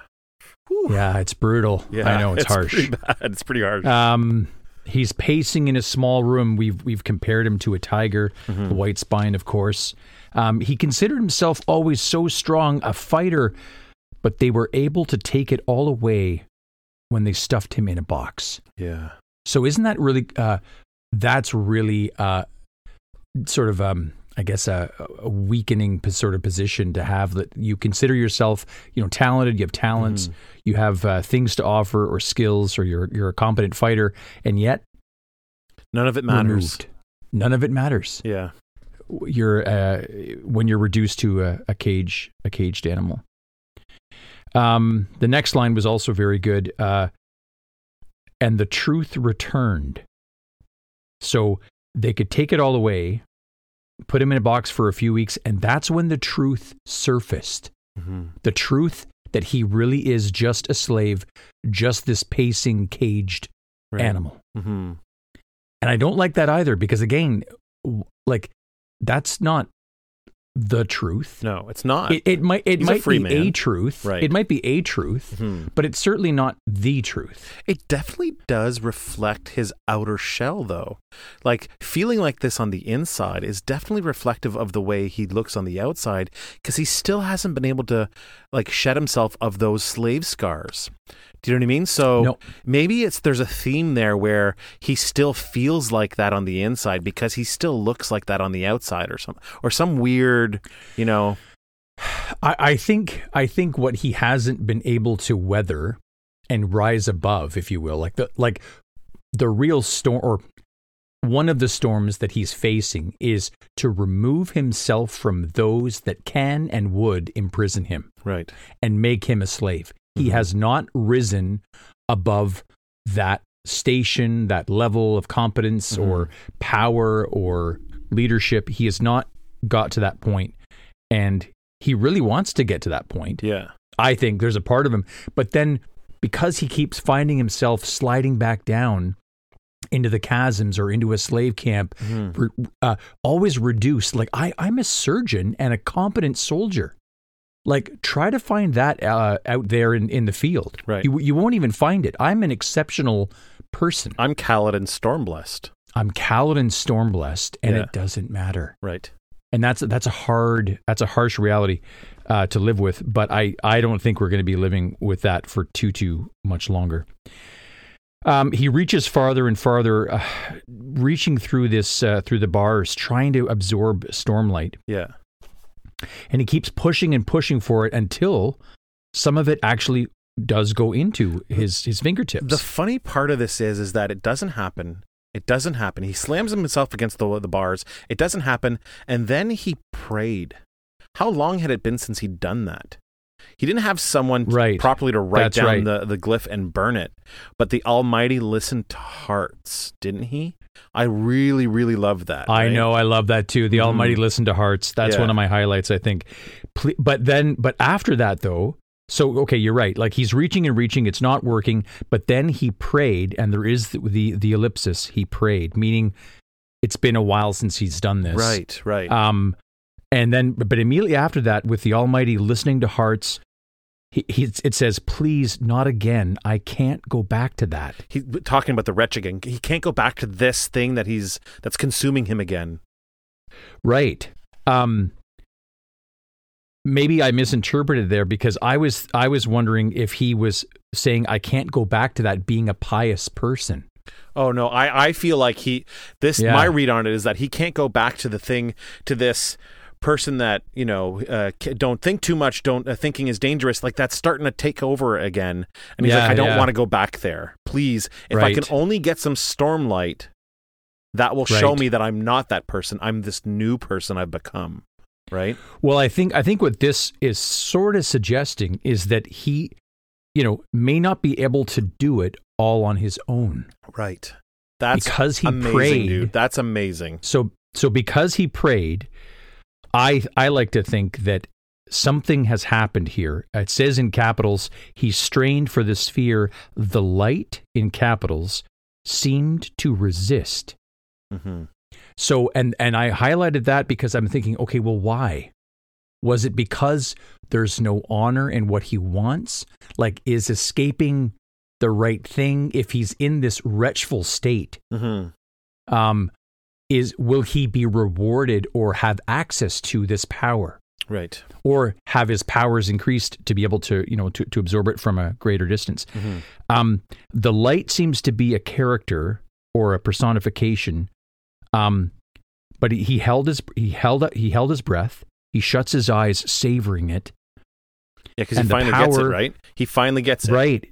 It finally gets it and it goes through his fingertips um, and he can feel it. Um, you know, wanting to to get out, uh, like like the power within him uh, wants it to come out again. He, so he's hanging on to it, and then Syl interrupts here and says, "I'm worried about you. You're you're growing dark." speak about Yeah. s- I couldn't agree more because Mhm. that's like I echo. I've been echoing those sentiments for quite a long and time. And if we now. want to speak about him not being able to do it on his own hmm right you said earlier he had to pray he can't do it He on his to own Syl is here he can he can't do Mhm. any of this on his own Right. So, well, it, it really, that sort of question can't do it on its own. How much of it is Syl? How much of it is the Almighty? How much of it is the light? I don't know. well we it, know it seems it seems know- interesting that he's he's got limit. Like he was reaching for it before and nothing happened. Right. Then he prayed right and then he was able to ab- absorb it from that Mhm. greater distance. I just want to point out that we, know. for, according to Syl from earlier in this book, she says Mm-hmm. that yes, the Almighty is dead, but He lives on in me. I am a Right. tiny little piece of Him. A piece of it. Yeah. Right.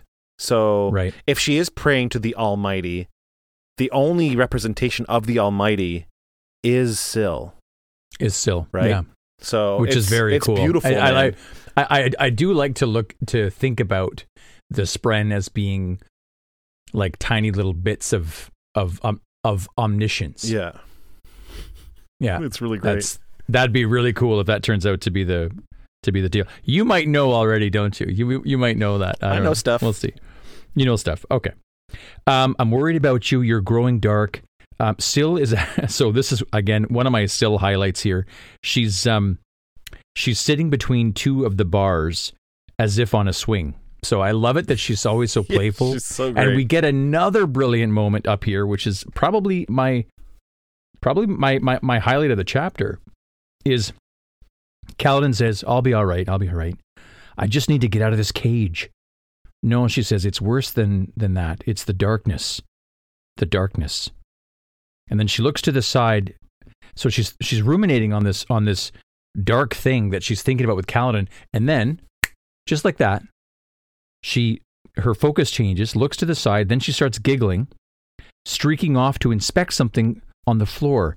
And it was a little cremling that's creeping at the edge of the room. And she's kind of, you know, taken with it. And the Mhm. next paragraph, Kaladin's like, well, he actually starts smiling when he sees her do this. Mhm. And sh uh, it says here in the text, she was still a spren, childlike. The world was a place of wonder to Syl. And what would that be like, he thinks. And what I love about it is that her attention is on something very, very small. Mm-hmm. And I find that there's maybe an insight that we can think about in that. It's cool. You know what I mean? Like Mhm. it, it's neat. It's neat that her attention is on to like her full attention Yeah. is onto something so so small, or maybe so so obvious. Yeah. Like like like maybe there's like a, a secret or something to be learned from this tiny little cremling. Yeah. It's right? it's amazing. It's like this, and also the cremling's a little different, right? It's It is. yeah, stark it says red and violet color on its shell. It looks a little bit Yeah. different than some other um, descriptions of cremlings before. So I don't know if that's something important to Hmm. pay, make note of. But the other thing I Yeah, wanted to be. talk about before we move move this POV, just just sure. quickly, Mhm. it's the darkness. The Yes, darkness. and the we darkness. just covered a paragraph, a, a chapter earlier where Shallan um, says that her dad is being taken over by the darkness. The darkness. Yeah. So it's there's some like you know parallels here between these two. and al- and also in terms of uh, the chapter that we're just reading now, how appropriate that becoming the darkness is what Shallan has to do. Right. That's true. Interesting. And then we have the man who uh, Lift refers to as the darkness. So there's a lot the of dark. Yeah, I know, right? Yeah. It's so There's cool. a lot of yeah, there's a lot of stuff going on here. I I love the, I love Yeah. this series. It's amazing. So we do get we do get a POV different uh, a, a change here, hmm and we go right to Shal. I love this. We go right to Shallan, where we left Shallan, nervous about Amaram and and some strange man that he's with coming into the room containing the madman. Yeah, here's the yeah here's the res- res- resolution of that that cliffhanger that. moment. Yeah. Okay, so Amaram was coming into this room and she thinks, hide, I have to hide. And she's going through options. Should I become an ardent? No, it has to be something simpler, something fast. And then she thinks, darkness. Yeah. I will, I'll become darkness itself. Her, her clothes turn black, her skin, her hat, her hair, everything pure black. She scrambled back away from the door into the corner of the room. I love this. she's not so even she's not even doing what she did before with uh, Iyatil, which is she created an illusion to straight uh, Mhm, to like mhm. further out a shack or a wall. right. She's Mhm. literally just made herself completely black, like a chameleon, and then just hid Mhm. in the corner, which is Sure. so much more awesome and frightening than invisibility. Right, like invisibility would be taking light and then like making yourself look like you uh, uh, you're blending in with the background. She's just turned everything black and then hid. It's actually And then hid. really cool. With her illusion in place, the light weaving consumed the trails of stormlight that would normally rise from her skin, further masking her presence. Mhm. I love it. Yeah, it's awesome. So the, the door opens up and her heart is thundering. Amaram enters with a young, dark eyed man, obviously Alethi, with prominent eyebrows. Hmm, look at that. So this is how this is how I, I get to remember this character, who actually we find out is Borden. Yeah. So Borden has prominent eyebrows. Yeah. And Borden, who we know was a trusted footman of Mhm. Dalinar Kholin, Right. is now secretly bringing in Amaram on the side into this room. right. Mhm. So Borden may not be trustworthy. he might not. I will remind Right. us, though, just a little Mhm. thing. In the chapter when we first met Borden, Mhm. Dalinar said to him, I have a job for you. And we never found out what that job was. Ah, so he could be double agent. Uh, I'm with- just saying that. I don't know Ooh, if, if like there's that. correlation there, but I do know that Dalinar did say to Borden, I do have a job for Mhm, you. I have we a never job found for out you. what that What job is What is the was. job? Yeah. Mm, oh, I hope it's that'd be sweet. So I, I obviously I'm going to be rooting for characters like Dalinar to be ahead of course. the. of, co- But of then, course we would but be. that's yeah. the thing. But the villains, but the villains are ahead. You've got you've got Szeth, you know, lying around at uh, Look, at Urithiru. This is a this is You a know. perfect example of it. This chapter here, this this POV is that what you're saying is that the villains are just as ahead or ahead of our, our protagonists. Or more, Because yeah. look, the Ghostbloods organization knows Yeah. about as much as Amaram himself knows. right, Right, Mhm. with all the maps, and Mhm. now he knows this guy here and here. And the the madman is important. Like they're step for step with each other, and Shallan is sort of kind of dodging in the middle here. and that's that's the thing that I don't like about her, her character. Like, I mean, it, it makes for really good reading, It's- but it's it's really great, stressful yeah. because because it's just you know she's gonna feel the pinch. Right. It has to. Mhm. Um, so the door opens up. Um, a man with prominent eyebrows stepping in here. They shut the door quietly, and Amaram pockets a key. So that's interesting. He has a key to this room. Right. Is it a master key for all rooms? We don't know. We don't know. But he's able to get in and out of here whenever he wants. Um, she's thinking a little bit about Amaram here. Um, I'm going to skip a paragraph ahead, but you let me know if you Yeah, had something to yeah, no, cover ahead. there. Um, she's thinking, why had Helaran gone to kill this man? Why had Helaran gone to kill Amaram? And could she really blame Amaram when in truth, Amaram was probably just defending himself? Good point. Very so she point. thinks about that. hmm We can blame Um, Amaram for the unlawful killing of Kaladin's friends, but she can't ki- blame Yeah. him for the lawfully killing of Helaran, which he actually didn't do. Right. I know. It's so crazy. It's a little. It's it's so little crazy, crazy. Yeah. She felt like she knew so little, though Amaram was still a bastard, of course. Right. I like that. You know Right. why? Because every time the use of bastard in Amaram, I I think it's connected to that those moments with with Adeline, with Adolin. Right. So I find that it- it's her remembering Right. re- remembering her betrothed, her beau, and she's thinking, you know what? Yeah, he's a bastard. Yeah. Um, um, I, I I like to think it like that. Um, Shallan uh, th- says, I don't know why. Sorry, not Shallan. She can hear the the voices in the room. Of obviously, I don't know why you need to hear it for yourself, Bright Lord. Says Borden. hmm I told you what the madman said. Hush, Borden. Amaram says, Listen at the door. Now, when Amaram addresses the madman, this is interesting. Mm. He refers to him as Great Prince, Ooh, like a title, both in capital. both in capitals. Yeah. He says, Great Prince, turn and let me see you. The madman looks up, still muttering the same things over and over. Yeah. This uh, this uh, speech that he's got or whatever. And Amaram says, Ah, Almighty above, ten names, all true. You are beautiful. Gavilar, we have done it. We have finally done it. What does that mean? So we've talked about to me- Gavilar yeah, we talked Gavilar and Amaram- about them being connected in this on the same um, page. yeah, this mission that they have, and this definitely, um, this definitely uh, um confirms this, right? well, they wanted the well, Gavilar was after the return of the gods, correct? Right. and we know that listeners, and then we know that from Shallan investigating his room that Amaram mm. wanted the return of the Voidbringers. Right. But they could be one and the same. Right. And if this guy in this prison is Talenel, Herald of War, who has returned mm. from damnation, Amaram right. says, We've done it. We've finally done it. So we've returned something from old, right? Something has begun. And Amaram thinks that whatever they were doing, what their machinations were before all this, it's paid off. So it's either they've returned one of the gods, they've returned one of the Voidbringers, mm-hmm. or they've returned. Sorry, uh, uh, if this is uh, Talenel, then that's one of the heralds, correct? Right.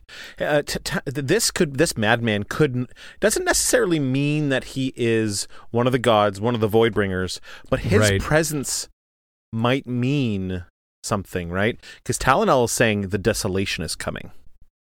Right. And it's possible right. that this is a symbol that whatever Amaram and Gavilar were working towards, it's working.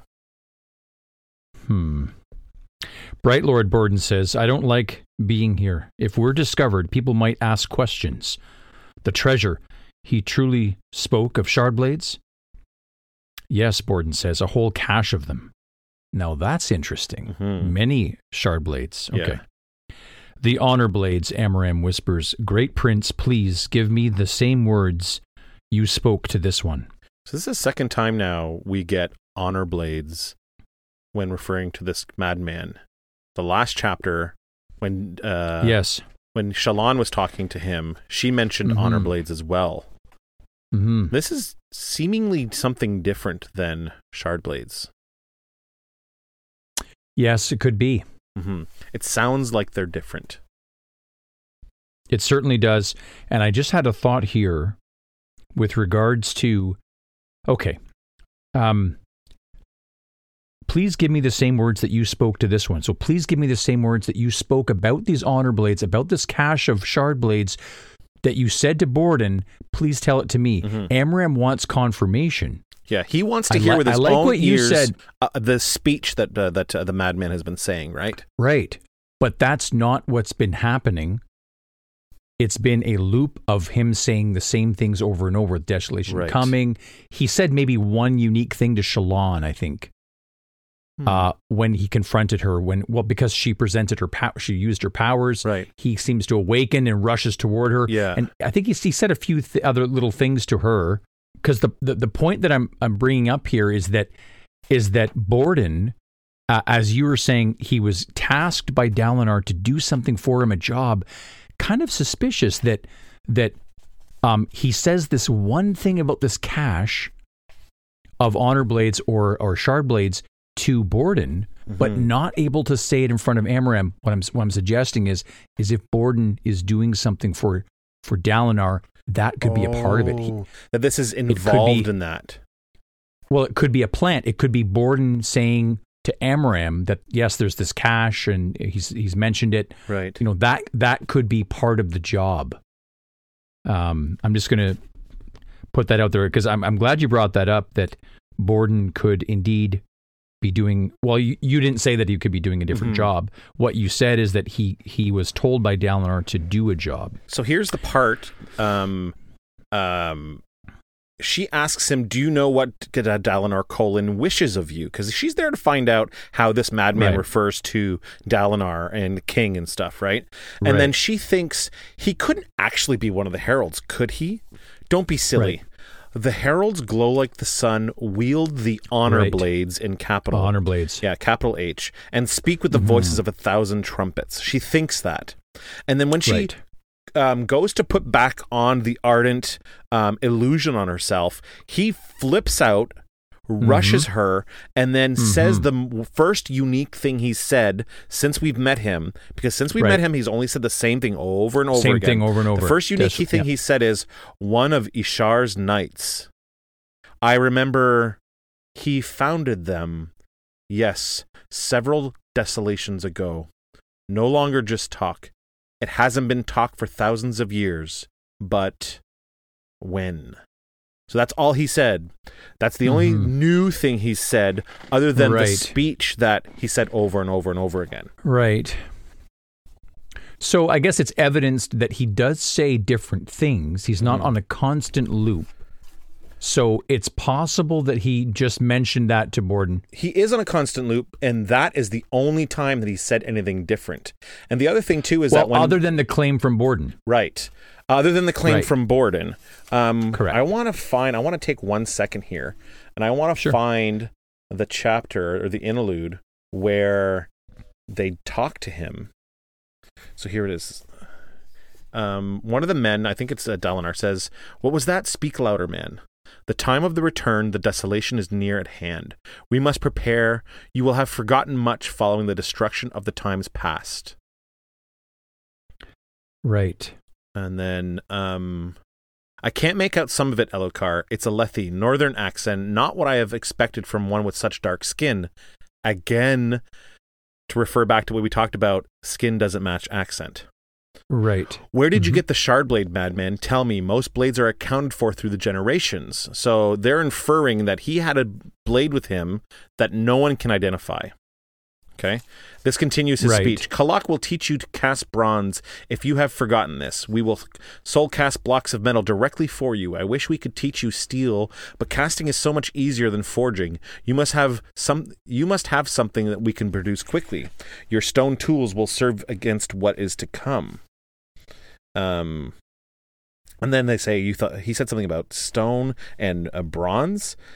And it's like Vedel can train your surgeons, and Jezrien will teach you to uh, leadership. So much is lost between returns. And then they're like, Hmm. the shard blade. Where did you get the shard blade?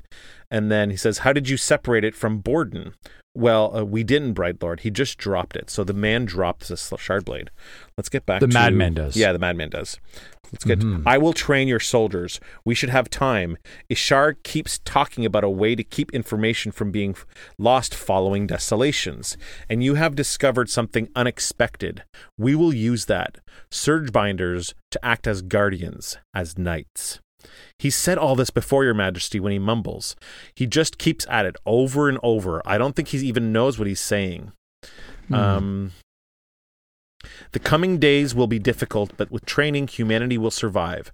You must bring me to your leaders. The other heralds should join us soon. And then he says, I think I think I am late this time.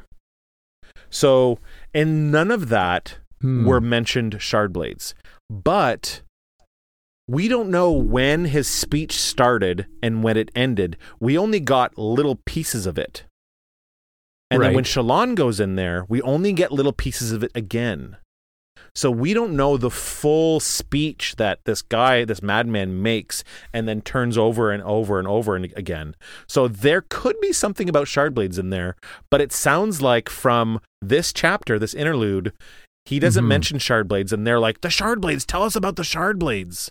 And the reason why they're asking him is because he showed up with one that no one's ever seen before. So, Right. So then he There doesn't. could be some so he doesn't talk on. about it. yeah, there's so probably he doesn't talk about shard blades, Mhm. but then Borden's given the task, and then the information gets back to Amaram that he did speak about the shard blades. Right. Or Right. that they assume that he knew about shard blades because he showed up with one. Hmm. Very, Right. very curious. That's. I, I'm glad that we Yeah. did this. I'm glad that we went back and Yeah, read it it's because interesting. yeah, I it puts like things it. in perspective a little bit. Okay. So great prince. Um, hang on. So we- we're he's repeating these words every day. Uh, Borden says, "I would hear of them for myself." Bright Lord, we could wait here for days and days and not hear those words. Please, we must go. The Ardents will eventually come by on their rounds. Great Prince, Amaram says, I go to recover your treasures. That's the title of this chapter. Mhm. Um, speak not of them to the others. Oh, so Amaram would like a little control here. Yeah. Okay, that's interesting. I will put the blades to good use. Okay, I will. That's also Much like he did with Kaladin's blade, right? Right. Come, let us search out this place. He's asking, basically asking the madman, come, like join me. Uh, um, today comes the response. You said it was close.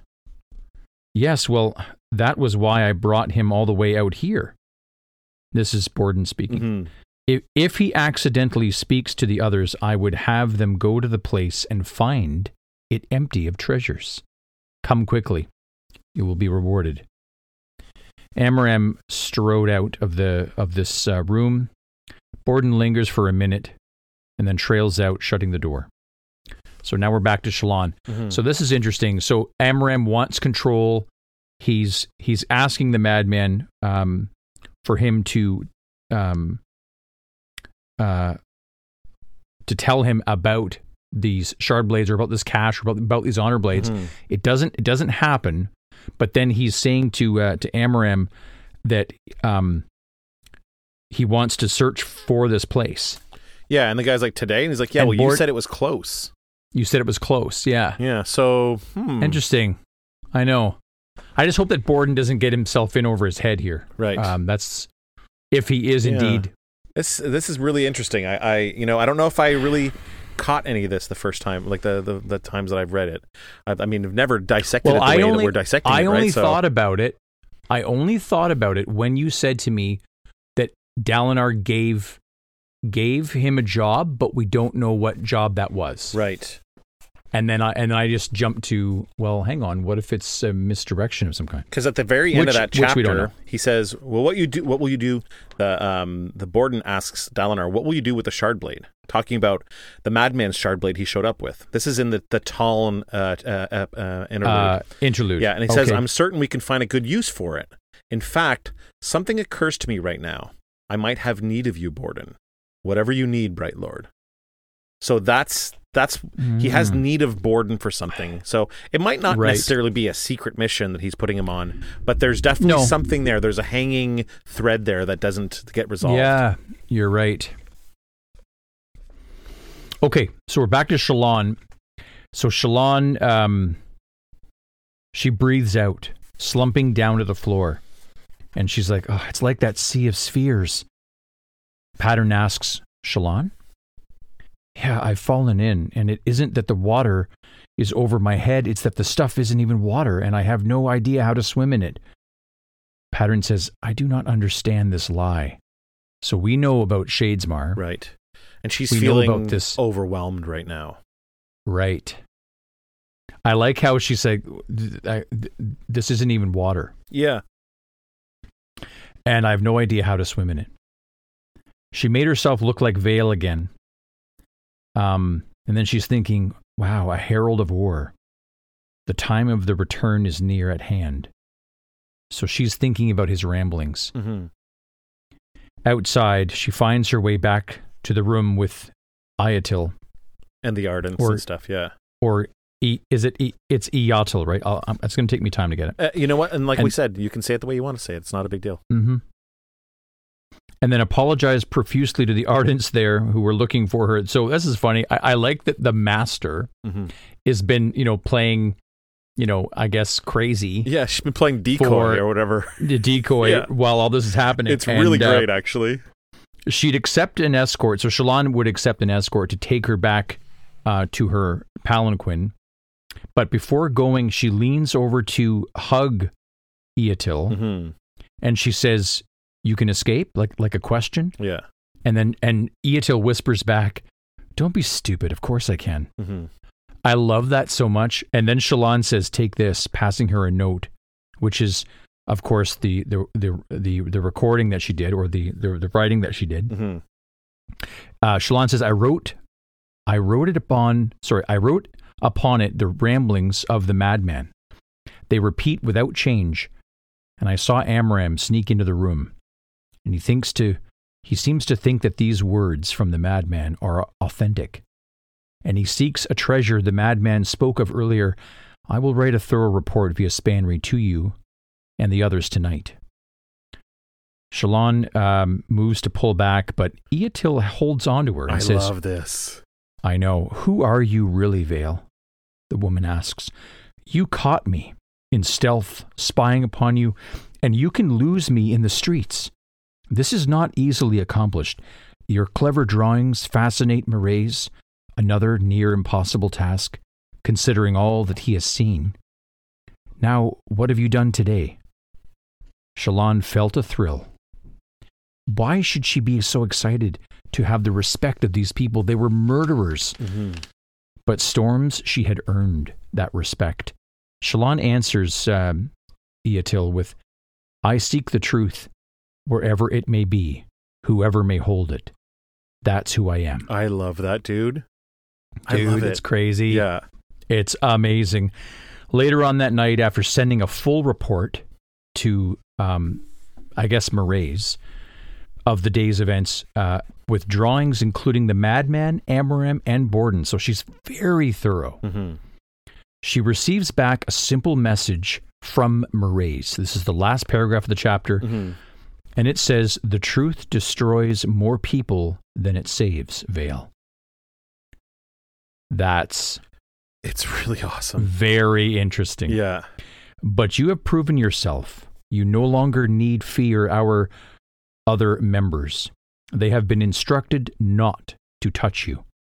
You are required to get a specific tattoo, a symbol of your loyalty, and I will send a drawing. She doesn't even need the mm-hmm. drawing because she remembers seeing it on Luesh, right? Right. Yeah. Or she remembers when her brother drew it for her in the spanreed saying Luesh had this symbol on his arm. And Kabsal had it too. Kabsal had it too. Right. So she's already very familiar with this tattoo. You may add it to your person wherever you wish, but must prove it to me when we next meet. Welcome to the Ghost Bloods. Dude. Isn't that awesome? So she's now an official member of this organization. But again, what has she got herself into? she is drowning in a sea of beads. Yeah, overwhelmed. Yeah. And I love that metaphor because she's like, I don't even know. How does she say it again? Uh, she's like, I've fallen in, and it isn't even the water that's over my head. It's that stuff Right. that's eaten. It isn't even water, and I have no idea how to swim in it. How? Right. But she's doing she's, it.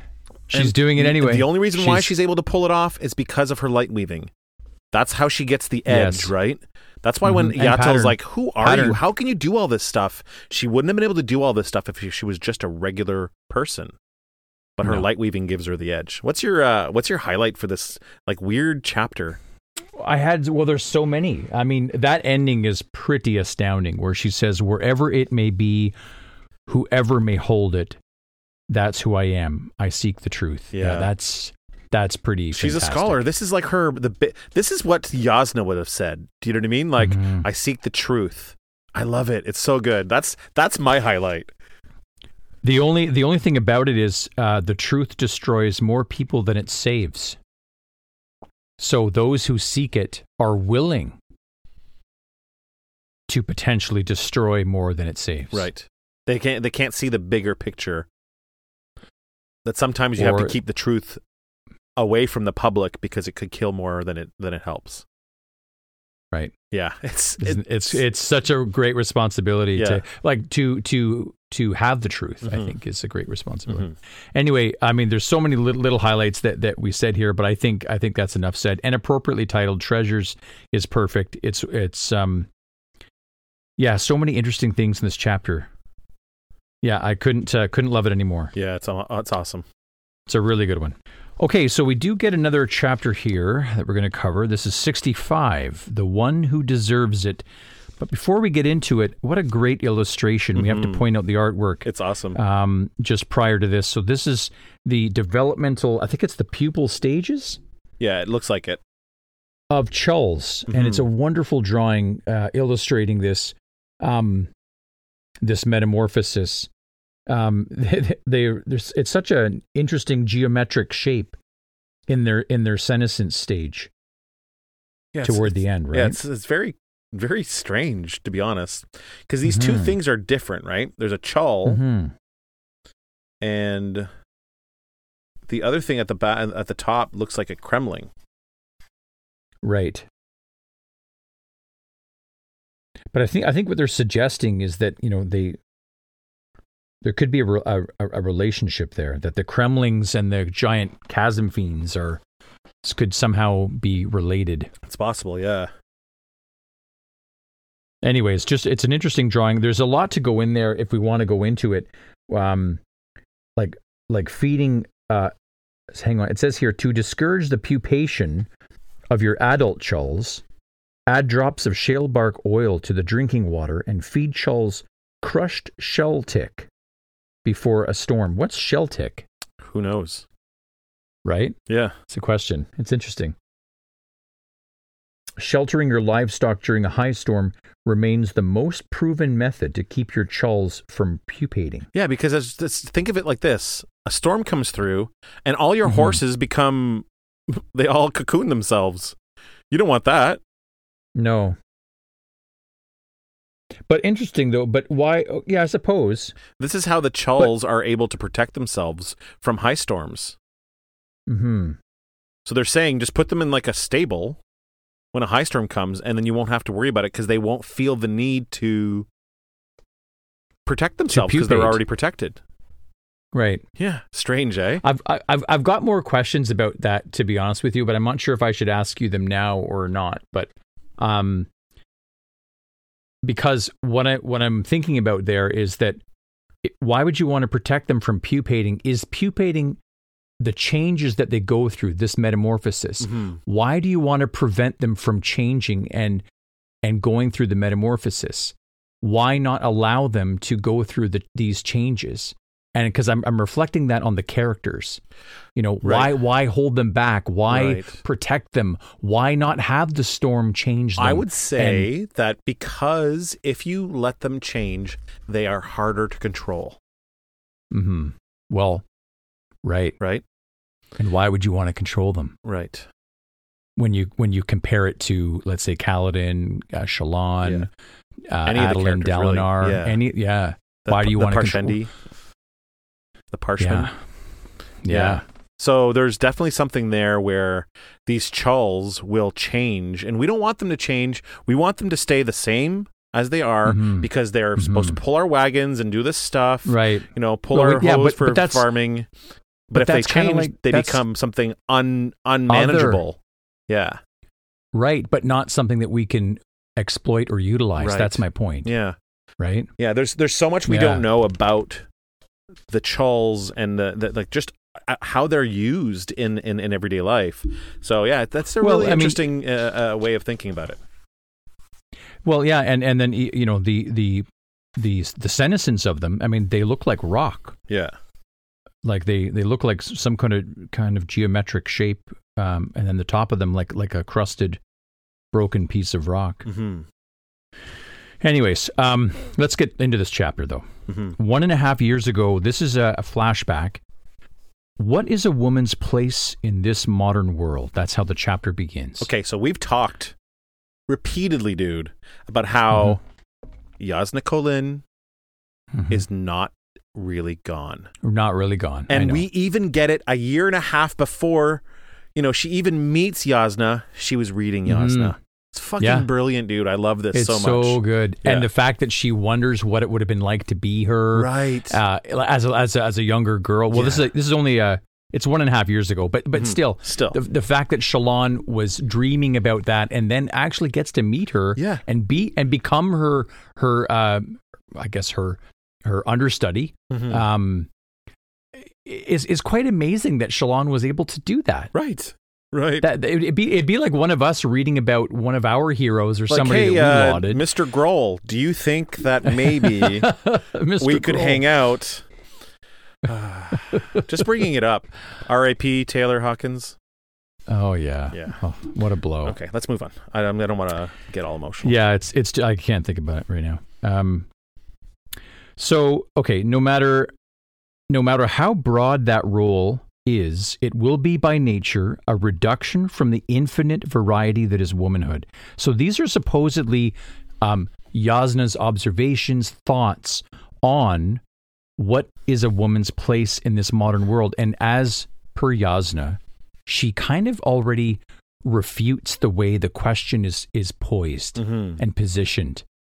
And I just love her for that. That she kind of doesn't necessarily want to fall in the trap of, of answering the question. Right. She thinks about the question first and then breaks it apart, shatters it. Yeah, it's great. And then and then and then in that gives you way more insight uh, of an answer than what she probably would have said if she had actually answered that Mhm. that silly question. Yeah, this little last, the second last paragraph is my favorite here in the whole thing.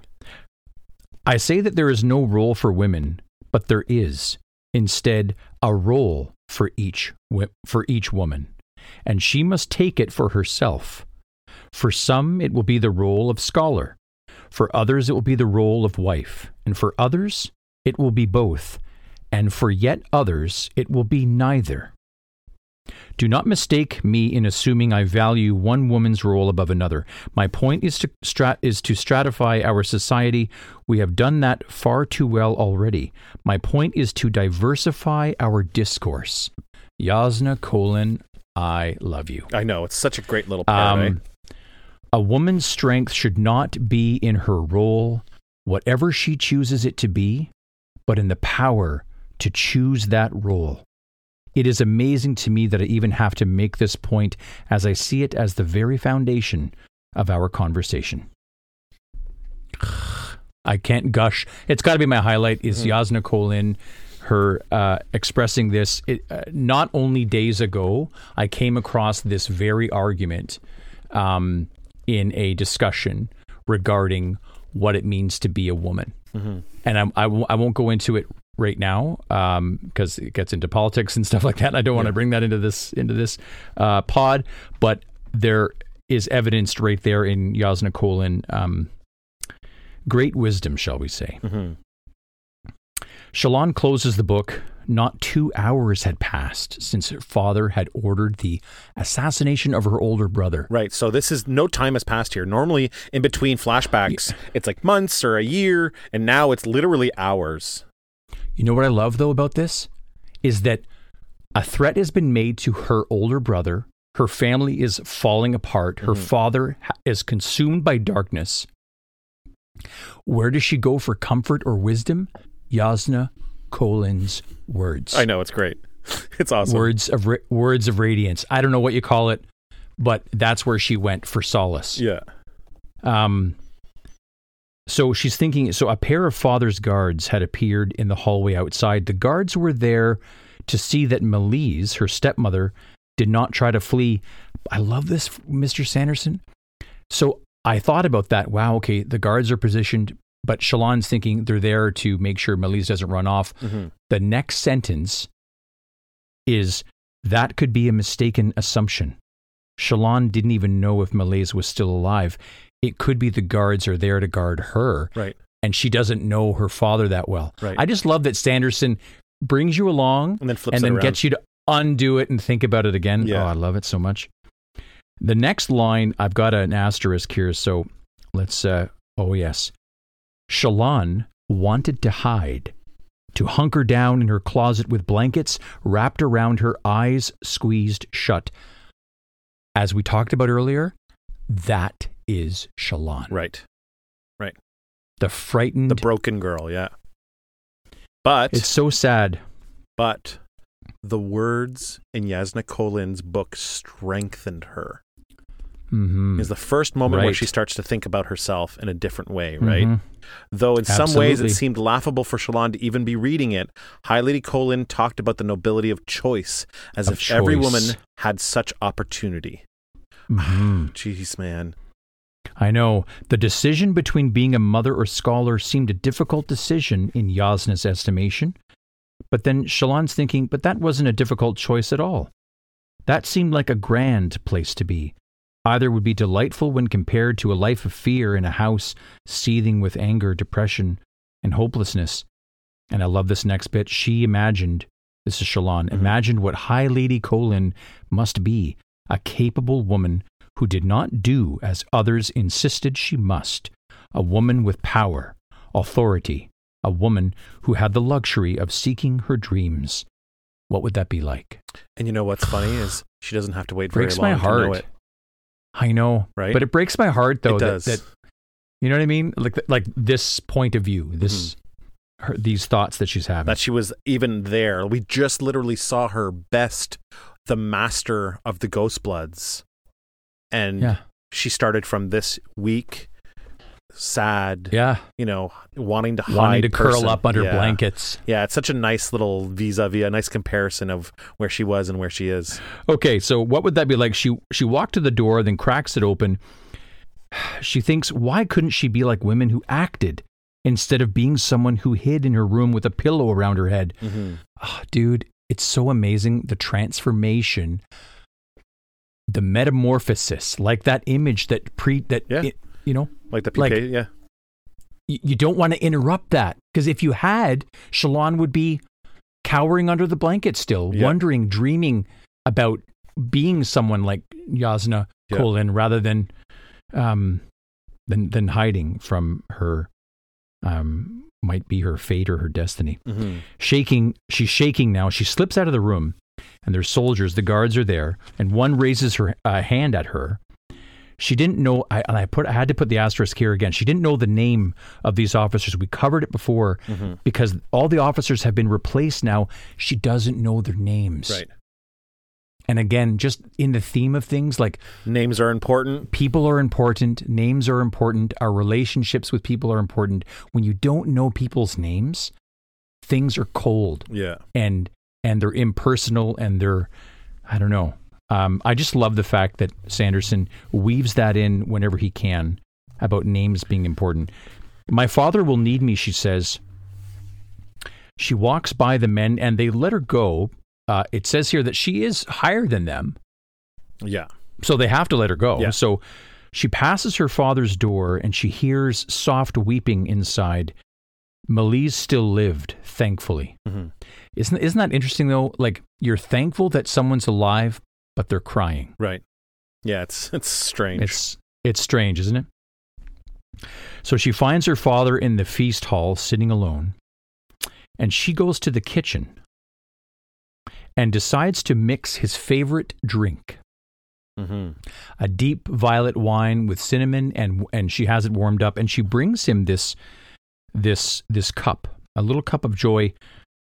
She looks into his eyes and she thinks here no darkness there today, just him. That's interesting Mm-hmm. that sh- that she can tell. Yeah. They won't listen, Shallan, her father says. Nobody will listen. I hate that I have to fight my own house. They would support me. Wikim just stares at the wall half the time. Jushu is worthless, and Balat fights me every step. Now Malise too. Shallan says, I'll, I'll speak to them. Yes, yes, that would be good, he says. Balat is still out with those cursed axe hound corpses. I'm glad they're dead. That litter was full of runts. He didn't need them anyway. So cruel. It's so cruel. Shallan steps out into the chill air and she's uh, observing the, the gardens at night. I like the way the, the, the lanterns on the eaves of the manor house are described. I just like this whole scene. Vines looking like fingers, it says here in the text, reaching out from the void. Mm-hmm. Again, the perspective, it's just a vine, but no, it can be. Just reminds me of when I was a kid when I first saw Snow White, the cartoon, Yeah. when, the, when the tr- when the trees were grabbing yeah, at they- her. and- Yeah. uh, yeah, it's just uh, a visual. Um, Balat was lying on one of the benches, and she says to she says to her brother, she says, "You should go." And he sits up and he says, "What?" Father can no longer control himself. So that's a changed Shallan Mhm. on that point. Um, she's she says, "You need to leave while you can. I want you to take Malise with you." Yeah. She's trying to save her stepmother too. I know. Isn't it great though? Mhm. I just love Shallan for this. Malise, father will never let her go. He, he'd hunt he'd hunt us down. He's going to hunt you anyway, Shallan says. He hunts Helaran. Earlier today, he ordered one of his men to find our brother and assassinate him. And Balat has no idea of Yeah, this. this is the first he's hearing of it, right? Completely. He is so angry and so shocked, and he says, "That bastard." Yeah. Interesting, there, bastard used for Amaram and I wonder if there'll be a connection there if if that ends up being the true nature of of um sorry, what's Shallan's father's name? Lin. Um, Lin, L yeah. So he gets up, he says, I'm a coward, Shallan, he whispers. Oh, Stormfather, I'm a coward. I won't face him, I can't. Interesting there too that he seems to share that with her timidity. Mhm. You know? Go to Helaran, Shallan says. Could you find him if you needed to? Now, this I want I put an asterisk here. Could you find him if you needed to? He, he starts by saying he, and then there's an ellipsis, and then he says yes. Mm-hmm. What if he doesn't really know? There's, I think there might be something going on with Helaran. This, Well, we know there is, What- right? He goes to kill I know, but- but, no, no but I mean, just, just in the way that Balat is saying, like he doesn't answer her. I know, I don't know. It just seems a little, a little tricksy there. Um, yes, he left me the name of a contact in Valath who could put me in touch with him. And then Shallan just says, "Take Malise and Nilida and go to Helaran." He says, "I won't have time to find Helaran before Father catches up." And Shallan says, "Well, then we will contact Helaran. Then we'll make plans for you to meet with him and can schedule your flight for a time when Father is away. Mhm. He's planning another trip to Vedenar a few months from now. Leave when he's gone. Get a get a head start. so yeah, they're planning Yeah. a perfect time when they can leave when their dad's not around. Right. They'll give them a head start. Yeah. And then Yeah. she's like, "I'll draft a letter to Helaran. We need to tell him about Mhm. dad's, uh, uh, the father's plans for the assassination." And then the, Mhm. the letter will t- say that to take take the three of you in. And I love this little part by Balat. He's like, "You shouldn't have to do this, small one. I like small I'm the one, eh? elder. I'm the eldest after uh, uh, Helaran. I should have to be able to stop father by now somehow. And we know he's not strong enough. We know Wick- Wikim and Jushu are not, but we know that Mhm. Shallan is strong enough to face this, right? Let's let's just think a little bit on small one. Like Syl, Mhm. like pattern. Go back to Syl, like Syl observing that little Cremling. You know, I don't Mhm. know. I just I find there's this, this this there's this little theme running in here too about something small being very big, very Right. important. Mhm. Um, take Malise away, Shallan says. That will be doing enough. Shallan leaves and, uh, well, he nods. And so, he, so they, they have a plan. Yeah. Shallan returns to the house and she, she, um, she returned to the steps and looks upward. And then she races up the steps uh, into her father's sitting room. Yeah. And there's a guard there and he says, Wait, he, uh, he left orders, nobody in or out. And Shallan says, i just talked to him. He wants, uh, he wants me to speak with her. So this is like Shallan, Kind of like twisting doing, the words. she's doing a con. Yeah, like she's she doing a said- little con here. She said to her dad, "I'll talk to them," but he Yeah. didn't necessarily think he was she was going to go talk to her now, right? But she's Right, using this right. opportunity to say, "I just talked to him, and he said it was fine." And they say, "Wait," well, and like they so they um, verify it. Yeah, he inspected her. He goes and ver- verifies it, and he comes back and he's like, "Yeah, you can go in," which is awesome. Oh, this this is interesting the way it's worded here. Yeah, Shallan entered into the place right. with a capital P on place. Mm-hmm. She had not entered this room in years, not since. Ellipses. Right. So I'm guessing that means her mother's death. Right. Right. The, uh, at the very least, we know not since that chapter we read when her father carried her out of this room.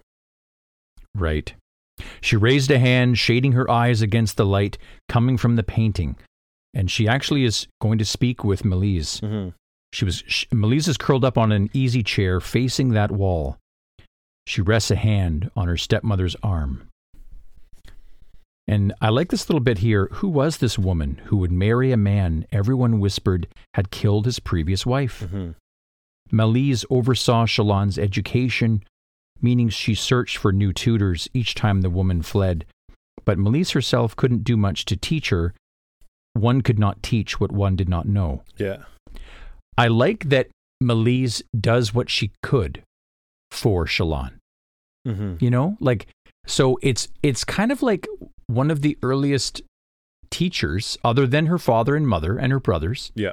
It's so Malise has a little role there, I, I, absolutely. Um, absolutely. Which is which is interesting, and I like the fact that she has enough respect or feeling to refer to her as mother. Mm-hmm. So she says mother, and Malise looks up. Um, she sees that her lip was split and bleeding and cradling a broken arm. Mm-hmm. So this is what Malise has to put up with in dealing with, with not Lin. good. So Shallan takes out the gauze. I like this too because it described her going to the kitchen earlier and she grabbed gauze and cloth, knowing that Malise would be injured. Right.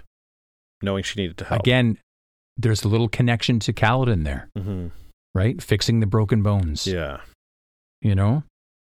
Um so she so she sees her, she says, Malise says to Shallan, Why doesn't he hate you?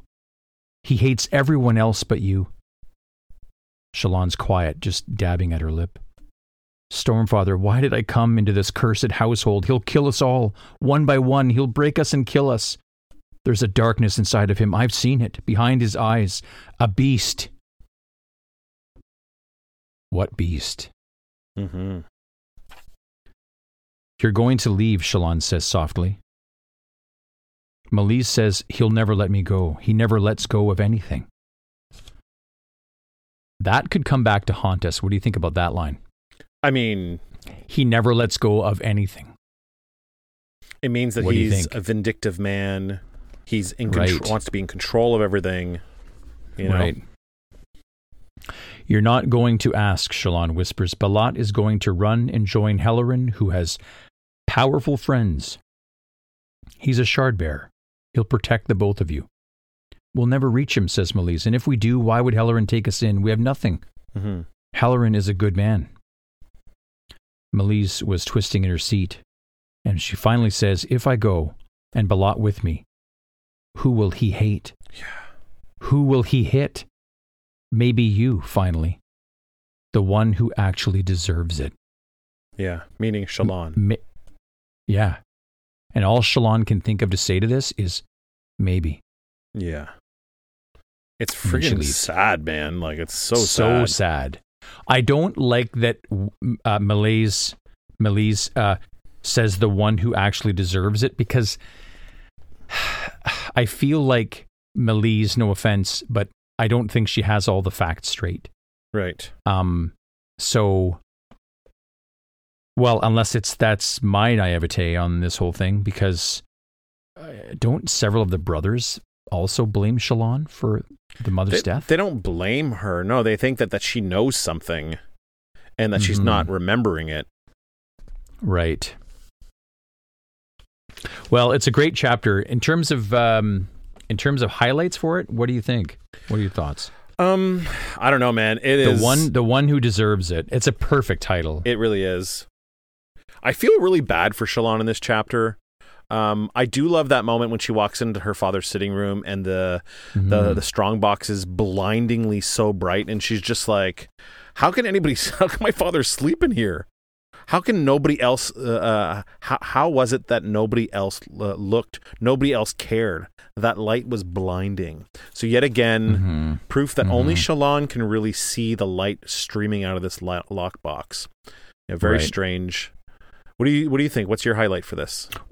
Well, it's got to be Jasnah's thoughts about a woman's place in the modern world. Mm-hmm. Um, you know, she knocks it out of the park, and again, she inspires Shallan. She's reading it just hours uh, after her father announces the the assassination of her older brother. Like, I feel that the title is so perfect. The Yeah. one who deserves it. Yeah, you know what? You know who deserves it? Shallan to get out of that family, to get out from underneath of her father, um, to seek redemption for her family's name Mm-hmm. um, to have these powers, these the connection with pattern, the um, or I should say the arrival of pattern, the uh, the chance to study underneath Jasnah and learn so much, and then expanding upon the knowledge of these powers. Yeah, if anyone d- does deserve it, Shallan. yeah, yeah, for sure. But it also has a it's a it's a double edged uh, Oh, title. yeah, and I, I mean, does she deserve? Does she deserve maybe more than that? Like, is she the one? Is she the one who deserves it? Meaning comeuppance maybe for, right? we won't. I don't know. We won't really know until we know, really. But I mean, regardless of what's happened in the past, So good. No one deserves what her father is doing right now. So, No. right. You know what you got? You know what you deserve? You deserve an info dump. I deserve an info dump. info dump. Bri- info dump brought to us by Buzzkill Joe. Yeah, Buzzkill Doe did some research again for us for the the info dump. So let's uh, quickly go through this here. We are going um, a little over time here, but uh, I really enjoyed this episode so far. Re- re- some really good conversations here. Um, Mhm. so let's talk about. Uh, we already know who B- Borden is. We've already kind of dissected that. Um, this character that we met earlier in the book. Prom- Um, prominent eyebrows. Mm, very prominent eyebrows. um, we have. I want to re, kind of re uh, um, re-mention this um, stark red and violet colored shelled cremling. Something The a little tiny one different. yeah, something a little different Yeah. than we've seen before. And I don't know if that has any meaning uh, uh, for the future or for anything that we've seen in the past, but it's something good to keep uh, keep an eye on. Well, doesn't the violet blood isn't that shared by the um by the um, um Chull and the Parshendi have violet blood, but this the shell was violet and stark red. So something slightly different than what we're used to. hmm. Um, steamed spiced tallew, so it was one of the foods that uh, was served. Yep. Um, for, to Kaladin. yeah, to Cal. Uh, there's not actually a lot uh, for the info dump uh, uh, in these, but uh, let's. Uh, I love Jasnah's book. What a really cool little little thing. Um, Valath. Well, Is there's that. oh, sorry. Go ahead. Sorry, go ahead. No, go ahead. No, the, just there's that that that mention of that uh, substance or or um, uh, food that was fed to the the Charles during the pupil Yes. the the pupating stage. I forget what the name of it. The substance was. yeah, it was. Um, I've got it. Got it right. Shell stick. Yeah, shell stick. That was. Uh, yeah, The fe- that's something to look up uh, once you're finished all the books. um, the, uh, Why is, is does well, that become a thing? A- Shell stick becomes it's a thing. huge secret, dude. It explains the whole Cosmere. Um, yeah, yeah, yeah. yeah. Valath is a city in central K- Jah Keved. This is the one that um, they think Helaran is is in, and it's near Yeah. the it's west of the Horneater Peaks, so it's kind of in that section of the the nation. Uh, Vedenar, Mm-hmm. which is where Lin Davar is going to go uh, at some point when they plan their escape, and that's the capital of Jah Keved. This is the city where um, King Hanavanar was killed by Szeth, so we're a little familiar with that city. Um, hmm I um, if, Buzzkill wanted me to mention the darkness again, which we kind of talked about already in this uh, in this section. So Mhm. seems uh, Buzzkill seems to uh, be kind of on the same track with us here. There's something going on with the darkness. Um, I would say there's a thing called love is by the darkness. So maybe that's um, Mr. Sanderson's favorite song. Get your hands off of my woman. Yeah, Uh, also by the darkness. yeah. Um, whenever, whenever I think of the darkness being capitalized, my first uh, interaction with that, I'd have to go back. Of course, it's going to be a film. I would go back to uh, the Ridley Scott film Legend, Ooh, yeah, I love um, that. which is a fantasy. Oh, Tim know, Curry as the friggin' Tim devil, devil Curry fucking as darkness. in- The- incredible. the ca- yeah, well, that character looked like a devil or demon, sure, Mhm. but it was called Darkness. yeah, that's really cool. Um, I love that. yeah, it's one of Tom, Tom Cruise's first uh, first roles when he was a Mhm. young non-Scientologist boy.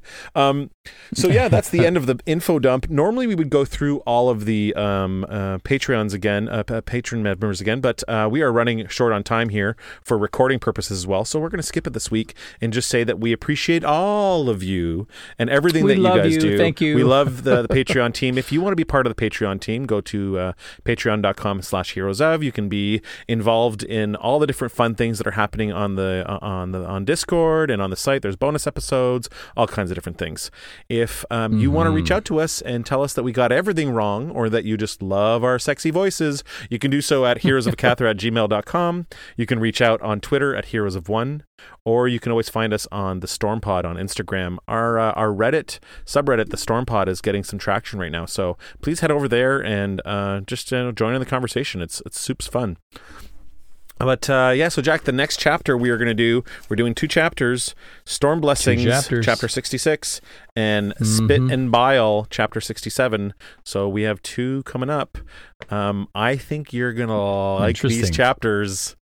I think Yeah, you're gonna I'm gonna actually like them? love them. Yeah, I'm so excited for Okay, 66. that's good. I'm so excited. Okay. It's not a it's not a live read worthy one, but it is a really good one. Okay. Yeah. It's a really good one. Yeah. So Nice. anyways, um thank you very much everyone for listening to the show. We love you very much. Until next time. Take care, everybody. The Storm Pod is brought to you by Heroes of. Music and theme song by Jack Forrest Productions. Additional music by Jason Moray. Produced by our wonderful Patreon team and the Heroes of Hacathra.